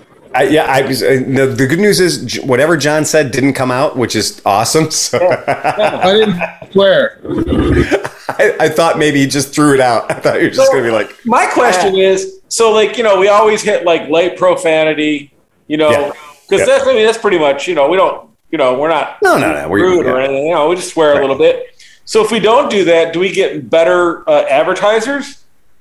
I have absolutely no idea. So like, right? If we all learned to not swear, and we were all like, like cheese and crackers and all the right. other stuff that people say, like, would we get extra like two bucks or something, or what? I don't think so. I mean, I listen to a you lot could, of podcasts. You could post it as kid friendly, but that doesn't allow any comments. And so I don't really know what it does. I mean, right. Yeah, there you go. Yeah. All right. So when a woman buys a vibrator, it's seen as a bit naughty, but fun. When a guy orders a two hundred forty volt Buckmaster Pro five thousand blow up latex doll with six speed pulsating pussy, elasticized anus with non-drip semen collecting tray, together with an optional built-in realistic orgasm screen seven point one sound system, he's called a pervert. Yeah. All right, well, I guess I have to check the old button. well so done, fuck, Smith. Well done. So Fuckmaster Pro five thousand. Write that one down. Well, there goes our trip to uh, fucking Vegas altogether. Thanks, Smith. There we go. That's. I was going to click the no profanity. We're going to get checks just pouring in, and now yeah. it's gone. Right. Yeah. Yeah. Yeah. Oh, um, well. So I did want to say, I did want to call attention. We have got some new Patreons. Uh, kind, kind of crazy and, and weird. I mean, I know that things have been a little randy, and obviously because of COVID, we can't get together. We're not shooting videos. We're doing the, the whole Zoom thing, which I think we all kind of agree we don't like. Uh, oh, I think it's a real good idea. Right? I'm willing to meet up with y'all if you'd like. Yeah, that sounds great, John. John's like, remember the, the chicken pox parties we used to have in the seventies? We're going to yes. have the, the COVID Omicron party. Come on over. Yeah. yeah. I, I don't think, free. yeah. I'm not a big fan of that. So we've got a new patron who's from the U K, um, and that's Darren, Darren Bemrose. He, uh, he hit us at apparently the eight pound a month level. Oh, uh, yeah. So because obviously. That we, is big. Eight pounds is about that big, right? Eight pounds, man. Eight pounds. Eight pounds to anything is a lot. Um, it's just a little over half a stone. Yeah. So, uh, but yeah. So thanks, that's uh, four, Darren. That's four thousand eight hundred grams. It's a lot of grams. So major thanks to uh, Darren Bemrose, your your party pack. You know, once you sign up and you become a Patreon member and you you maintain your membership for six months, at the six month point, Renee sends you. Renee just takes some time alone, and she'll she'll she'll completely stuff her box with gifts for you. And uh, she makes it. A, she really takes a lot of pride in how well she stuffs her box, and it'll show up. So you know you can't can't beat that shit. Um, you're not in the United States, so we may work something out uh, with that. You know, we'll we'll figure something out for you. But the uh, usually we do have a rule that says that you have to be in the U S to get the par- the party pack promo. Yeah, but, but we'll, I mean, like at least a picture of her stuffing the box would be fucking. That's true. That's I mean, so he could live by proxy and just because everybody, you know, who wouldn't want a picture of Renee stuffing her boxes? Uh, so yeah. Nick Childs also. Now Nick is more local. Uh, Nick is our new Patreon member, and he is at that five dollar a month uh, level. So that's remember, folks, at the ten dollar a month level, you do become part of the uh, party line. So you do get our secret, uh, our secret phone number that you can send us text messages, and uh, you can be part of this shit show.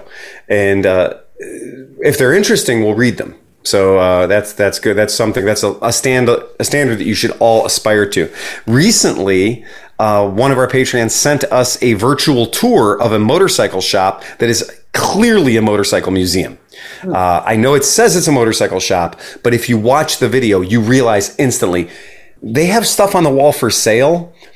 It is a motorcycle museum. It is just race bike upon race bike. Now, a lot of the race bikes in there belong to the guy, but he has managed to get a lot of Eldana race bikes. He's got a lot. He's got Halewood race bikes. Like this guy's shop is a museum. And this guy does a beautiful job of walking through the shop, interviewing the guy, and uh, it's really good. It's almost as good as being there. And we put that up on our uh, Cleveland Moto Podcast Facebook page. So if you go to Facebook, Cleveland Moto Podcast, we put the link up there so you guys can check that out. And every time we have one of our Patreons, every time somebody sends us some cool link to some cool garbage, that's where I'm putting it.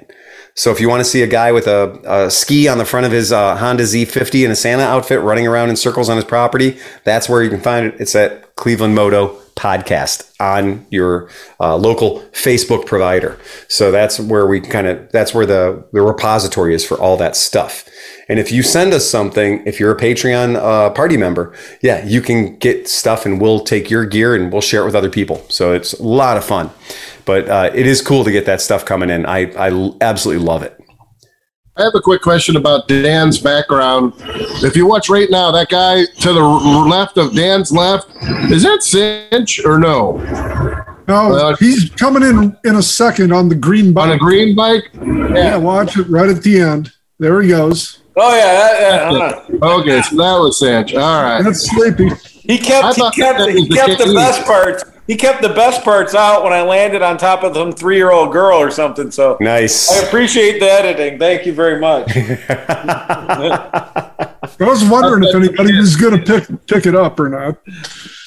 So occasionally we say things on this podcast that we forget about because we may have drank something before or drank something afterwards. But there are things like we do not have anybody taking minutes. We don't have anybody taking notes. We have no idea.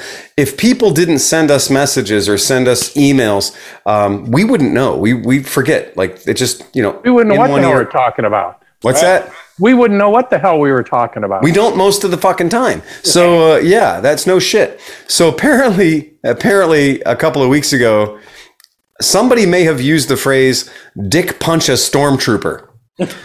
um, I didn't, you know, I, I don't know how it came up. I think taken out of context, it probably loses a lot. Right. But... Uh, apparently Stumpy John thought that was the funniest thing he'd heard in a fucking long time. And uh, apparently he's, he's, he spit strawberry quick out his nose. Uh, so, the, so I think that was you, Phil, talking about the uh, two thousand dollars a night uh, trip down to Disney World's new joint. I think you're right. And you're you right. I do, that? I do still agree that for that money, I should be able to dick punch a stormtrooper. There you go. At least go. one. You probably hurt your fucking hand, though. They've got that nice armor-plated codpiece. You're right, and I'd like to change that up. I'd like to be able to stir-fry one Jar Jar Binks. Definitely. So, hold on. A lot of people would. Yeah. I think that for two thousand dollars a night, you should be able to hunt, kill, and dress your own Jar Jar Binks. Yep. We're going to have a hard time getting more and more actors to come in yeah, the next that's it. Yeah, Misa you just, just have, have the problem one. with that. Misa have no problem at all. That's it. Yeah, you could lead him with those big floppy feet. You could just give him a good lead. So, yeah, but if I if there was a video game where all I had to do for the entire video game was just go around shooting that asshole, I would be I would never leave. I would play that game. I would wear out that light gun. It would, it probably has. Son of a bitch probably has seven hearts and four pairs of lungs. He's virtually... That's he's a like, riddle. Yeah, when you're playing a video game, he's like the most ridiculously overpowered character in the game. Yeah. So I really... Yeah, it was, it's uh, it's it's cool. So what? Anybody else got anything else? Yeah, hold on.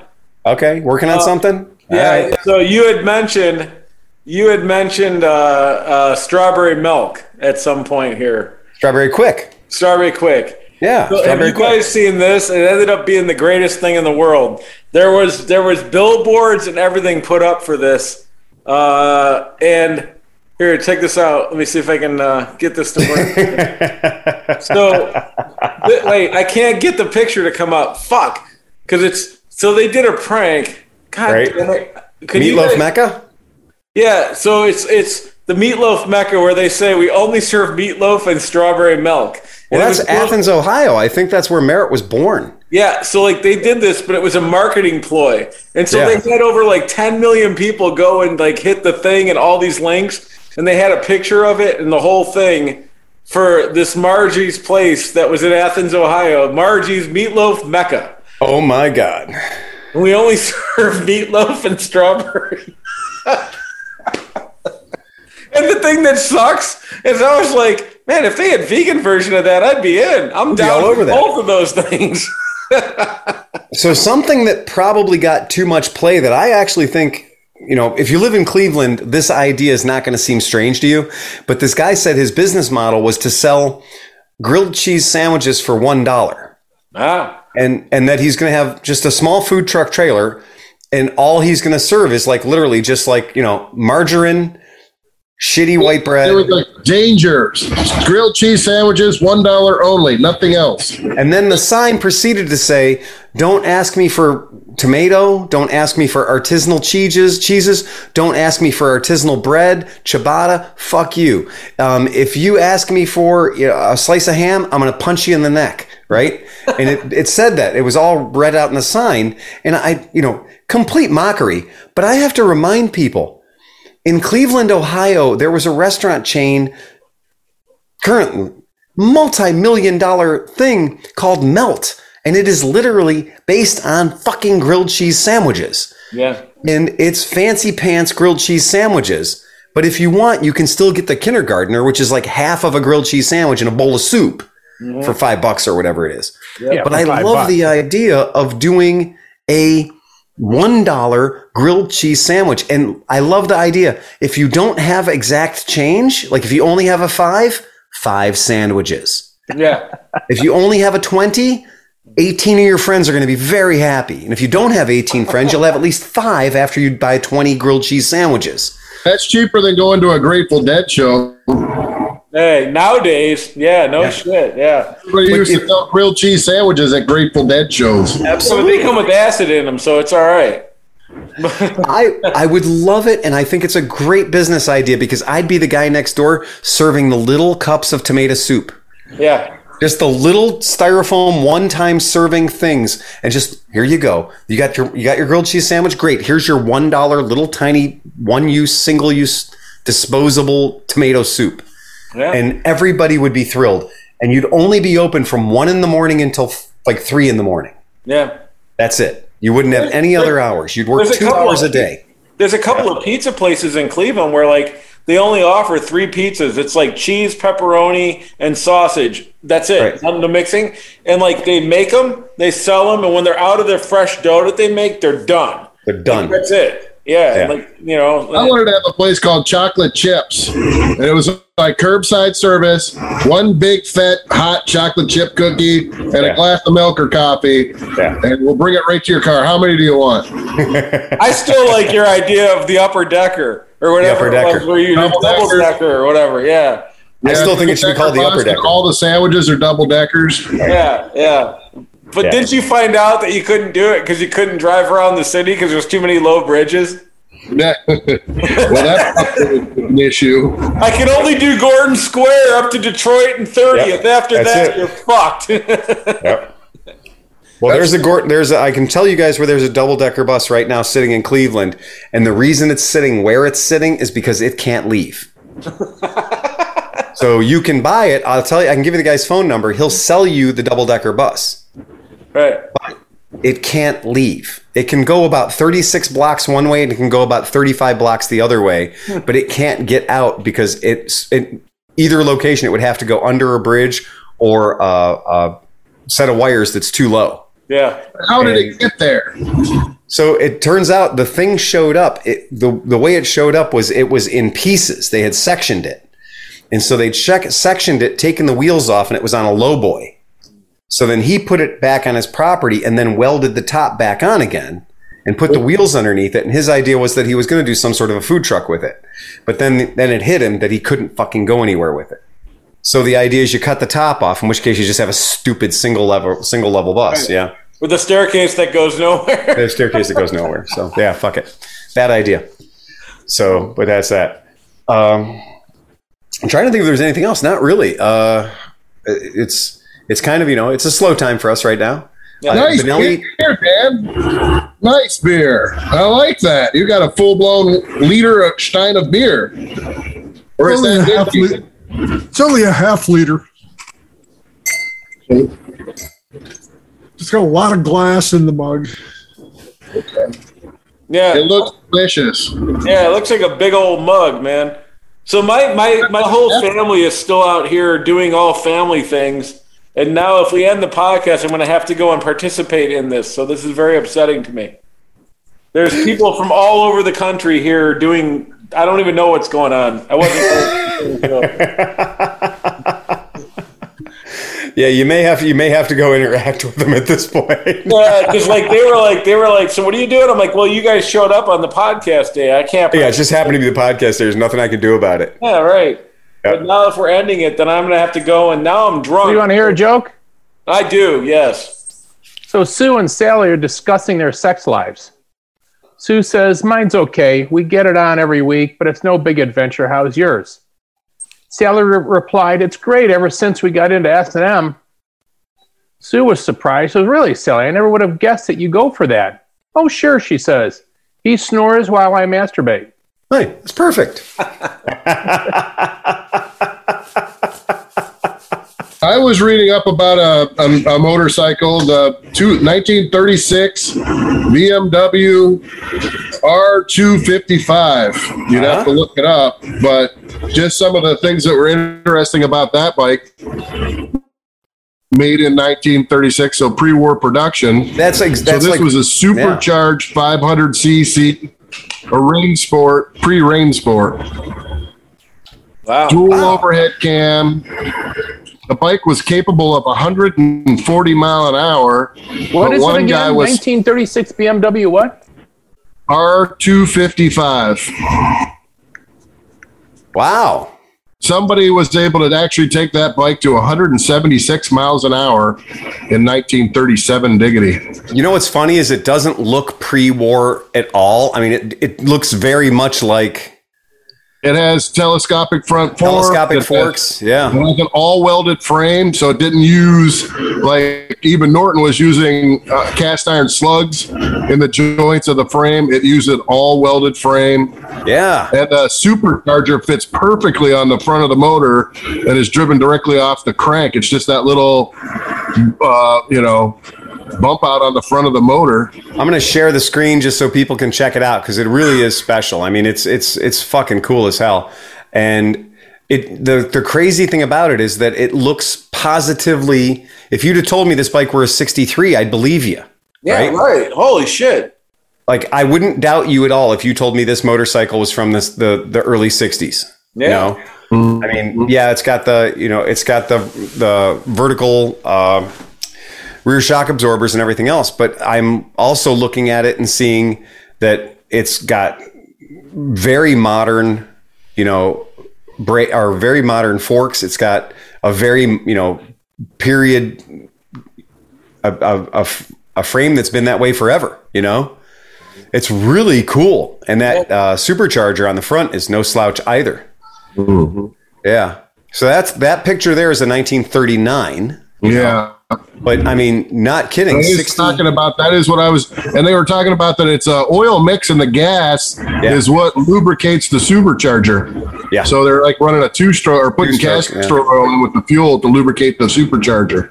What kills me too is you know yes, one hundred miles per hour. Sure, that's cool. seven thousand R P M out of a twin. Mm. Yeah. I was reading different numbers than that in the article that I was looking at. Yeah. But I don't know. Yeah, that's gorgeous. I mean, it's beautiful. I mean, that is absolutely beautiful. And uh, that's that's cool. That's that twin overhead cams. That's that's really rad, man. That's really cool. Four-speed transmission. Yeah, that's that's that's a very cool machine that, you know, so many times pre-war bikes are like, yeah, you just, you know, you wouldn't want to ride it. it it's it's going to be all weird. It's not going to work the way you want it to work. You, you know, this thing looks like it's, jump on it and ride it like you would a modern bike. Yeah. Yeah. That's cool. That's, that's really neat. Yeah. The, uh, it, it's, it's incredibly cool.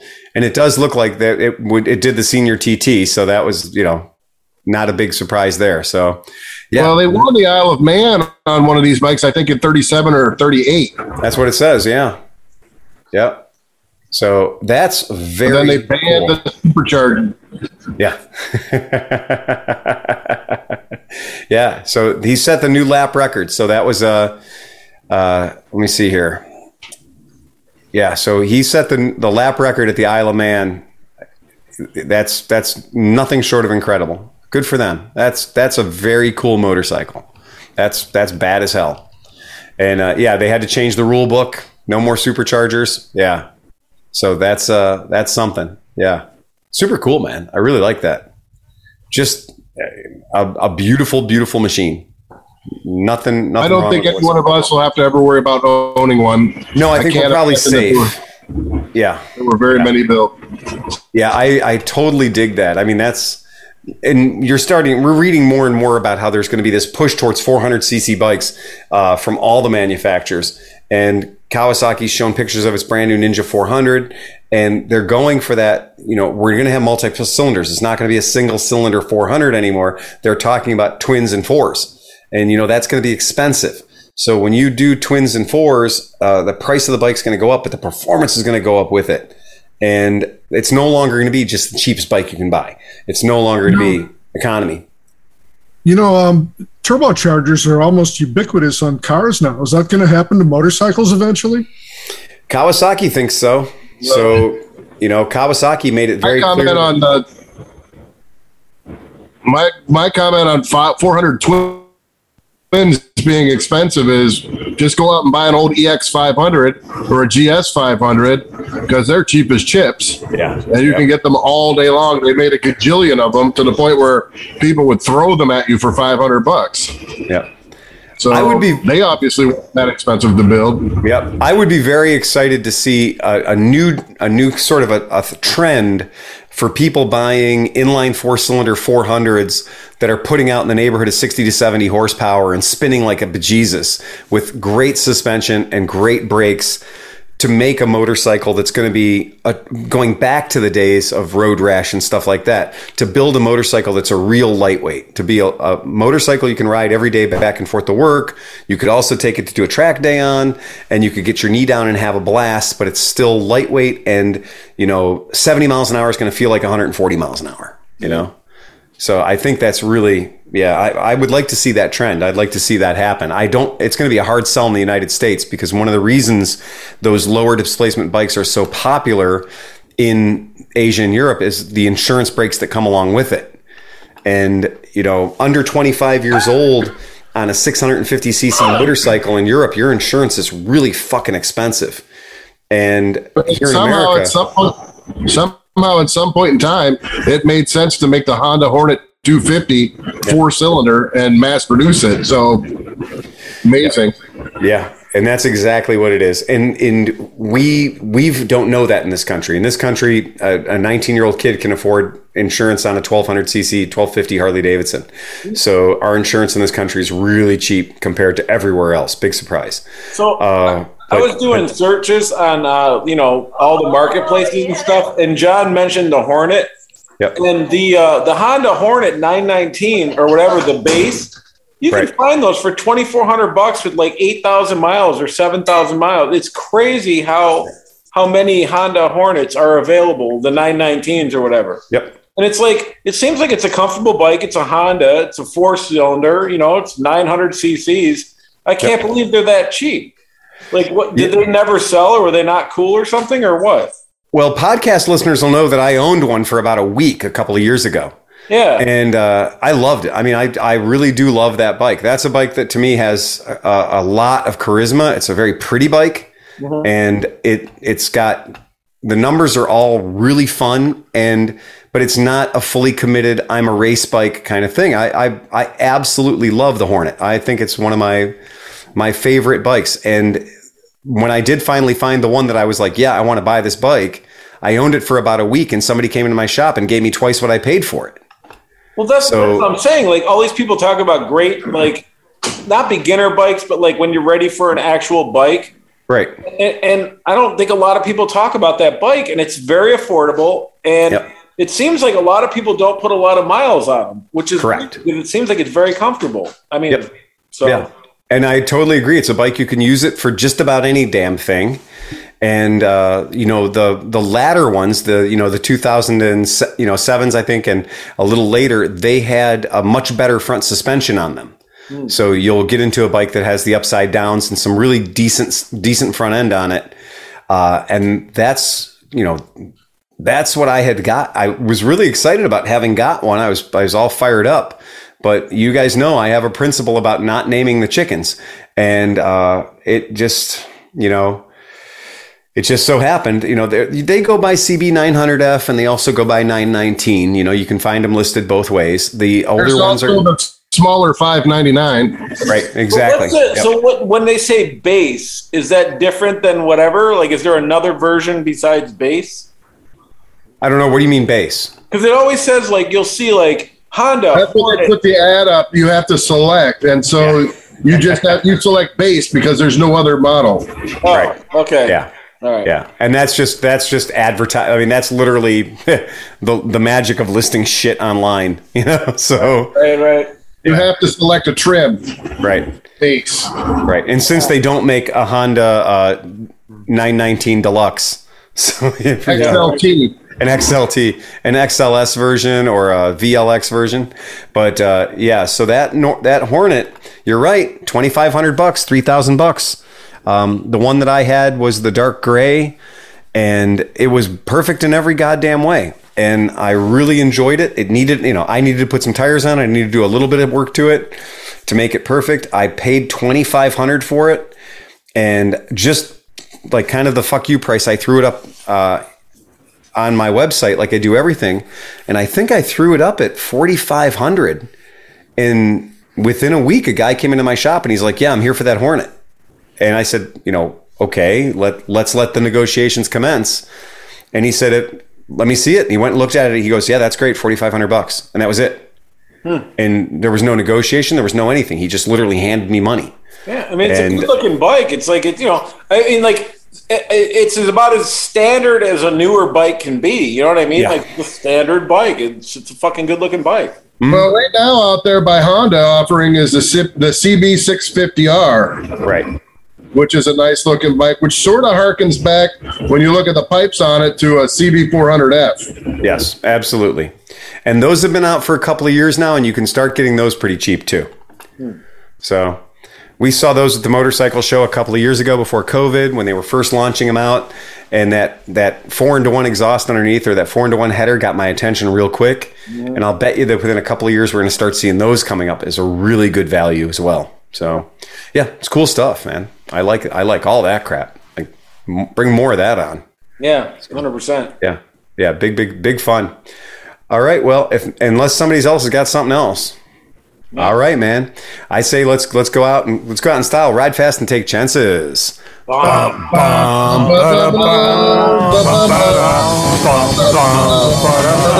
Matthew Fresh is on delay. He'll end the podcast later than we will.